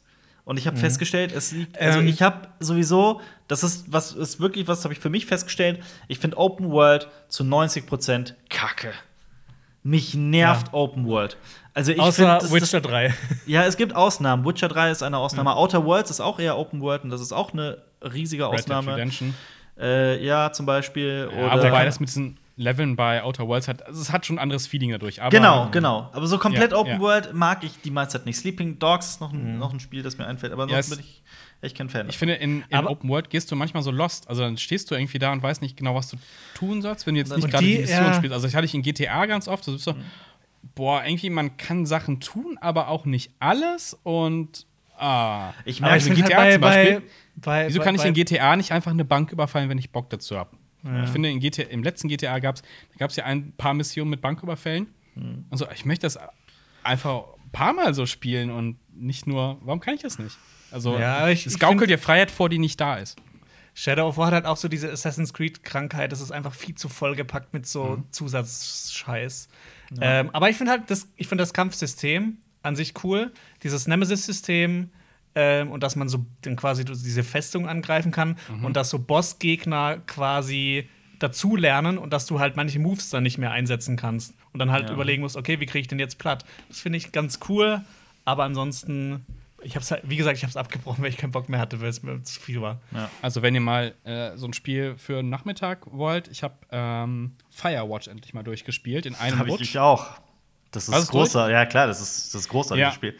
Und das Ende ist, äh, ich habe gesehen, dann äh, das Ende ist kontrovers diskutiert, äh, aber ich fand's erstaunlich, das Ende. Ich äh, auch. Und mal was anderes. Absolut. Also, Absolut. Jonas, du hast es gar nicht gespielt. Äh, nee, ist, äh, ist aber auf meiner Liste. Ich hab's Ja, spiel ist, ist auch in meiner Bibliothek drin. Ähm, ja, Spielst vielleicht das in nach vier, fünf. Stunden, in vier, fünf Stunden bist du damit durch. Aber ich Sehr fand die ja. Inszenierung, die Erzählweise, ich fand, die Grafik ist mal ein bisschen was anderes. Ich fand es super interessant. Ich, ich, ich habe es Ähm, gespielt, als es damals rauskam und äh, ich bin seitdem auch echt ein Fan von dem Spiel. Es ist, toll, einfach, ist toll. ja, definitiv. Ja. Ich kriege gerade Lust, es nochmal zu spielen. Ja, mach. Also ich finde, dadurch entdeckt man, es gibt ja super viele ne, so, so Verschwörungstheorien nach darüber, von wegen, ist das wirklich alles? Äh, ähm, wer wusste was? Was hört man aus diversen Aussagen raus, wenn man was findet? Was kann man da noch hineininterpretieren? Aber ich finde das, diesen, diesen Aspekt, äh, äh, ne, diese, diese Fährte, auf die man geführt wird und, und sowas, das ist so, was das mit einem macht. Ja, ja, Die total. Erwartungshaltung und sowas, das ist, ist großartig. Auch ein Spiel mit einer ganz, ganz eigenen Atmosphäre. Ja, definitiv auch diese, diese, diese Waldeinsamkeit ist Ja. großartig. Definitiv. Und wie gesagt, das, das spielst du halt an einem Tag eigentlich durch. Ja. Ja, deswegen kann man das sich durchaus, durchaus mal gönnen. ja. Ähm, habt ihr irgendwelche Spiele sonst kann man Ja. Serien? Two Point Hospital, aber brauchen wir nicht drüber zu reden. Also ich habe Ähm, früher als hab Kind Theme Hospital sehr viel gespielt äh, und äh, Point Hospital ist so der spirituelle Nachfolger, modern. Das macht einfach Spaß, macht süchtig, aber man baut ein Krankenhaus und Okay. es nicht. Ich habe äh, angefangen, Clone Wars zu schauen. Oh, Ähm, oh. Boah, ich finde es Und? echt gerade ein bisschen zäh. Also, so die, die ersten zwei Folgen. Ich habe mal schon die ersten zwei Staffeln geguckt, fand ich nicht so toll. Aber Mhm. das, äh, uns haben ja so viele Leute in die Kommentare geschrieben, aber ich, ich will der Serie jetzt auch eine Chance geben. Ich, ich hoffe jetzt einfach, dass, dass das interessant wird irgendwann. Ist das nicht auch so unendlich viel? Es sind sieben Staffeln, ich glaube 120 Folgen oder sowas, aber Ja. halt jeweils nur 20 Minuten lang. Ja. Ja, aber trotzdem. Ja, gut, das Ja, kann man so das- als das beschäftigt ne? erstmal eine Weile, ja. Ja. Aber wow, Ja. das ist viel. Das ist viel Stuff. ja. Ja, und nebenher gucke ich halt immer noch ein bisschen Community zum Essen manchmal. Ähm, aber Oh es ja, ist auch nicht so was, ich was auch, ich so, ich auch. was ich so durchsuchte. Aber immer mal wieder so, wenn ich dann Bock drauf habe. Ja. Es, ja. Ich habe angefangen, tatsächlich endlich The Orville zu gucken. Ach was, ja. Quasi die Mhm. Verbalhonung von Star Trek. Und Ja. ich muss sagen, diese Serie ist, ich hab, bin Staffel 1, Folge 5, roundabout. Mhm. Äh, kannst du auch so, es ist sehr snackable. Und diese Serie atmet Star, Star Trek. Also Mhm. mehr als fucking Discovery. Boah, das, diese Serie hat mich Discovery noch mehr hassen lassen Mhm. als vorher. Äh, The Orville, das ist Star Trek. Es hat Humor drin, aber es ist nicht überzogen und es lebt diesen Star Trek-Gedanken und es sieht Mit auch Seth MacFarlane, ne? Und es ist, ja, es ist, also The Orville macht richtig Spaß. Und ich habe gehört, dass Staffel 2 noch mehr in diese Star Trek-Richtung gehen soll. Und da habe ich richtig Bock drauf. Weil vor allem du konsumierst es so. Und es hat wieder dieses Star Trek-Feeling auch und auch so die Message dahinter. Also äh, es ist nicht einfach nur so, so blöde Gags oder so. Also wenn man jetzt, keine Ahnung, zum Beispiel mit ähm, Blue Harvest vergleicht, ne, die ähm, Family Guy Star Star Wars Parodie, Ja. die ja mehr auf so Gag und ein bisschen Satire ausgelegt ist. Und dann kommt The Orville und versprüht mehr Star Trek als fucking Discovery, was official ist. Äh, apropos Fuck you, Star. Trek, ähm, hast du eigentlich Picard mal fertig geschaut? Nee, nee, das steht auch auf meiner Liste noch. äh, ich habe nämlich jetzt auch noch, noch, noch, ein paar, noch, mal, noch mal angefangen, Westworld zu gucken, weil ich zu viel Oh, vergessen nein. habe, um die letzte Folge zu Jetzt muss ich es noch mal gucken. Jetzt, jetzt hast du aber inzwischen, ist das auch schon wieder so lange her, dass du da wieder die Hälfte vergessen hast, deshalb Oh musst du Gott, eigentlich ja. nochmal neu ja, anfangen. eben, deswegen habe ja, deswegen hab ich von vorne angefangen. Ähm, was ich auch angefangen habe zu gucken, ist äh, Battleship Yamato 2199. Mhm. Ist eine Anime-Serie aus dem Jahr 2012. Es geht, ähm, ist ein Remake quasi aus, von einem Ist- Anime aus den Ist 70ern. das nicht mit, mit, also die Yamato ist da ein Raumschiff? Also die Yamato war ja das größte, ich glaube immer noch bis das größte Kriegsschiff der japanischen Flotte im Zweiten Weltkrieg, ähm, aber mehr so ein Propagandaschiff. Man kann sich die Story auf, ähm, auf Wikipedia mal durchlesen. Es gibt auch eine Verfilmung zu der. Auf jeden Fall, äh, die Menschheit wird bedroht in diesem Film und ähm, startet quasi den Gegenangriff mit dem Battleship Yamato. Das ist quasi die Yamato als Raumschiff. Also sieht wirklich aus wie ein Schiff, aber ein bisschen auf Raumschiff getrimmt. Ähm, Space Opera, ne? Aber, Ja, aber darum geht's. gegen wen kämpfen die da? Außerirdische? ja, Außerirdische? Außerirdische. Ja, ja, Ah, okay. genau. Und die kriegen also quasi Hilfe. Nee, quasi die Erde ist auch, die Erde ist quasi fast unbewohnbar und sie kriegen halt Hilfe von äh, einer Ach so, weit entfernten, von einer weit entfernten außerirdischen Rasse und Ah, okay. die müssen quasi jetzt erstmal dahin reisen und kriegen auch Hilfe. Also sie kriegen ähm, so, so ein Antriebsmodul geschickt, mit der die Yamato dann halt in der, in der Lage ist, als erstes Raumschiff der Menschheit ähm, äh, quasi durch Wurmlöcher, glaube ich, sind es dann zu fliegen und weitere Reisen im Weltraum. Das hat sich sonst irgendwie gerade ein bisschen angehört wie Battlestar Galactica. Hm, Ein bisschen, ein bisschen, ein bisschen, aber Menschheit nicht selbst verschuldet quasi. Äh, es sagen, ist, so- ich erst zwei, drei Folgen gesehen davon. Äh, sieht äh, sehr interessant aus, ähm, ist auch sehr snackable, ist auch nicht so lang. Und ich würde gerne mal das Original sehen aus den 70ern, weil das ist, glaube ich, so die Legende von äh, Space Opera Animes. Und wer es gesehen hat, kann ja gerne mal in die Kommentare schreiben, ob sich das, ob sich das lohnt. Okay, ähm, wir kommen zu den Film- und Serienstarts. Äh, natürlich im Kino erstmal nix, aber auf diversen Plattformen starten ein paar Sachen, die können wir eigentlich auch im Schnelldurchlauf machen. Netflix äh, startet zum Beispiel ab dem 1. Juni kommt Chappie von Neil Blomkamp. Ähm, ich habe ihn tatsächlich nicht gesehen, weil die Kritiken nicht so gut waren und mh, doch, ist ganz cool, ja. Gucken an, der, Dann der ist läuft gut. ebenfalls ab Ja. dem 1. Juni Paranormal Activity, die gezeichneten. Da, da habe ich auch komplett den Zugang zu verloren nach dem, nach dem ersten und dem zweiten. Ich habe Teil. Ja. Ey, der erste und zweite habe ich auch geguckt. Erste war ganz nett, zweite war so, okay, das ist quasi der erste und dann bin ich auch ausgestiegen. Ebenfalls ab dem 1. auf Netflix. Planet der Affen Survival. Äh, Mhm. kann ich nur empfehlen. Die ganze Tri neue Planet der Affen Oh ja, ist super. oh ja. Finde ich großartig. Ja. Ab dem 5. kommt The Last Days of American Crime. Ein Sci-Fi-Action-Film Mhm. aus dem Jahr 2020. Äh, dann kommt Chocked, Paisa Bolta High. Ein Drama, ebenfalls aus dem Jahre 2020. Ab dem 7. Juni gibt es A Star is Born. Ähm, auch, glaube ich, erfolgreich. Hat auch auch mehrere Oscars gewonnen mit Lady Gaga und äh, ja, Der, war, der ist auch ziemlich gut. Auf äh, Netflix. Auf ab Netflix, dem 7. ja. Juni. Auf Amazon kommt ab dem 2. Juni A Million Ways to Die in the West. Mhm. Habt ihr den gesehen? Ja. Ja, von Seth Nee, MacFarlane. ich ne? auch tatsächlich Dann- auch nicht. Äh, dann gibt es ab dem 5. Juni Blinde Wut, Kampf gegen das System, ein Thriller aus dem Jahr 2019. Dann Gina Brillen, The Floor is Lava. Das ist ein Stand-up-Comedy-Programm aus dem Jahr 2020. Dann kommt, äh, was ich glaube für die Fußballfans, ab dem 5. Juni Schweinsteiger Memories vom Anfang bis Legende. Und ich weiß nicht, warum das alles in Lead Speech geschrieben ist. ich weiß es nicht. Scheiße, oh. Das ist, Oh. sieht komisch aus. Äh, ab dem No. 6. kommt No Surrender, One Man vs. One Army, Actionfilm aus dem Jahr 2019. Und ab dem 9. Juni Geil. Die Mumie von 2017. Mit Tom Cruise, ja, braucht Mit man Tom sich Cruise. nicht Oh ja, zu geben, oh. glaubt mir. Okay. Ja, ja. Ab dem, Hat Alper ab dem geliebt. 11. Juni gibt es Legend, ein Gangsterfilm aus dem Jahre 2016. Ich weiß gar nicht, ob ich den gesehen habe. Ich hab den gesehen. Ich finde den, ich, ich find Äh, den äh, ja, genau, eine Doppelrolle, Ja, Doppelrolle. mit Tom Hardy. Äh, doch, ganz gut, sehenswert, Mhm. aber jetzt auch kein Meisterwerk. Ganz nett. Okay. Es gibt nämlich, ähm, es gibt nämlich Genau. noch eine andere Verfilmung davon, die Ja, viel besser sein soll äh, diesen äh, um die, ich habe gerade nachgeguckt, wie heißt die Cray-Brüder, genau. Äh, Reggie Cray und Ronnie Cray. Cray Craze. Äh, Tom Hardy ist wirklich, also der macht den, der ist der Grund dafür, warum Legend sehenswert ist. Da gibt es also vor allem eine Kampfszene in, in einer Bar, die den Film an sich schon, die, die allein, also die, die, Existenzberechtigung gibt. Ich fand den, ich fand den äh, ganz okay. Ganz Ach, den habe ich nämlich auch gesehen. Ja, Ja? ich fand den auch ganz okay. Ja, ich fand den auch ganz okay. Ja. Äh, gut, äh, kommen wir zu den Serien. Ab dem 1. Juni gibt es auf Netflix Angels of Death, Sci-Fi. Anime, äh, ich glaube, basierend auf einem Computerspiel. Mhm. Dann gibt es die fünfte Staffel von Gotham. Und bevor jemand fragt, wir haben, sind alle keine Gotham-Fans. Absolut nicht. Mehrmals eine Ähm, Chance gegeben. Ja. Dann kommen die letzten Folgen von Fuller House.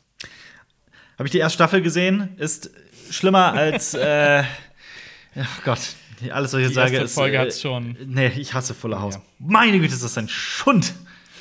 Okay. Es ist ja eigentlich schon Es bezeichnend, ist, es ist bezeichnend, dass das, dass das schlimmer als Krebs ist. Wow. Nee, sorry, ich habe ich hab Fuller House die erste Staffel gesehen und ich finde es also wirklich, also grässlich ist ein, ist ein Okay. Kompliment. die erste Folge war schon so nervig inszeniert. Also. Ähm, ab dem 4. Juni kommt, okay, jetzt pass auf, äh, Mettons-tu, hörst du mich auf Französisch? Okay. Äh, ähm, ein, eine Tragikomödie äh, über drei Frauen aus äh, ärmlichen Verhältnissen. Dann kommt Hospital Playlist. Es ist ein, äh, was welchem Land kommt das? Koreanische Serie äh, über junge Ärzte. Also habe ich gefragt, ob das quasi Scrubs aus Korea ist. Weil die halt auch so, ähm, ich glaube, sie ist, ähm, Comedy, Drama und Ro Romantic mit drin. Also Scrubs. Und es geht um junge Ärzte, die sich schon seit der Med School kennen. Scrubs? Ähm, ja. Dann kommt Baki, die Saga von, äh, vom Ratai-Turnier, ein Anime. Sagt mir leider auch gar nichts. Ähm, ab dem 5. Juni kommt Tote Mädchen Lügen nicht, die vierte Staffel. und ah. letzte. Letzte. Die, Hä, gibt's da schon eine dritte? Ich, ich wusste nicht Ja, mal, dass es eine dritte gibt. Relativ schnell, zügig alles gekommen, ne? Äh, ja, Also- das, das, das stimmt. Oh, ich habe das, ich habe das irgendwann, ich habe ein paar Folgen ges Aber es ist, ja, hab's ich auch mehr nicht. Ich ertragen. habe sogar auch noch, ich glaube, Staffel 3 auch noch gesehen. Ähm, ich finde, Staffel 4 ist, äh, also für mich war das mit Staffel 1 gelaufen. Okay. Ab dem äh, 9. Juni gibt es dann bei Amazon New Girl, Staffel 7. Mhm. Ist ja auch sehr beliebt, aber ich habe ich muss, ich hab das, glaube ich, habe Staffel 1 ein paar Sachen gesehen. Ich habe Von New vier, Girl. ich hab vier oder vier Staffeln, glaube ich, gesehen. Ja, die davon. ist ganz witzig. verliert sich irgendwann auch, finde ich. Ja. Ja. Ja. Ähm, auf Amazon gibt es ab dem 5. Juni äh, Castle, Staffel 1 bis 8. Und El Presidente, Staffel 1. Und es geht ähm, um äh, den, einen, einen FIFA-Korruptionsskandal, der äh, aber Südamerika ähm, betroffen hat. Also mir hat das gar nichts gesagt. Alter, vielleicht weißt du Wie, was, sag's nochmal, bitte. Ich habe das nicht Die ganz. Serie heißt El Presidente. Mhm. Und ähm, FIFA-Gate-Korruptionsskandal in Lateinamerika. Okay. Nee, sagt, kann ich gerade auch nicht einordnen. Ähm, ja, also könnte ganz interessant sein für Leute, die sich dafür interessieren. Das waren die Starts. Das äh, gibt es zu sehen in den nächsten Wochen. Äh, wir verlinken euch hier unser äh, letztes Special und da geht es um Yoda und seine Rasse. Für Leute, die auf YouTube zugucken, ne? Für Leute auf YouTube zu gucken natürlich. Ihr könnt natürlich auch von äh, Spotify einfach rüberkommen auf YouTube und da Videos gucken von uns. Ja. Ähm, und hier verlinken wir euch bei den Kollegen von Psychologie, ähm, was man vor einem Psychologiestudium alles wissen sollte, falls einen das interessiert, falls man es gerne studieren möchte. Abonniert gerne Cinema Strikes Back, äh, falls ihr unseren Content geil findet, aber äh, schreibt eine geile Kritik, äh, bewertet es geil auf Apple und also auf iTunes und auf Spotify. Alles, wo es geht. Immer, immer Daumen hoch. Abonnieren, Natürlich, immer. immer, immer, immer weitermachen. Bewertet, Ja. bewertet Immer, immer uns. reinhauen. Geil. Okay, äh, und dann äh, hören und sehen wir uns nächste Woche zum nächsten Podcast wieder. Auf Wiederhören. Macht's gut. Okay, ciao. Das war ein Podcast von Funk.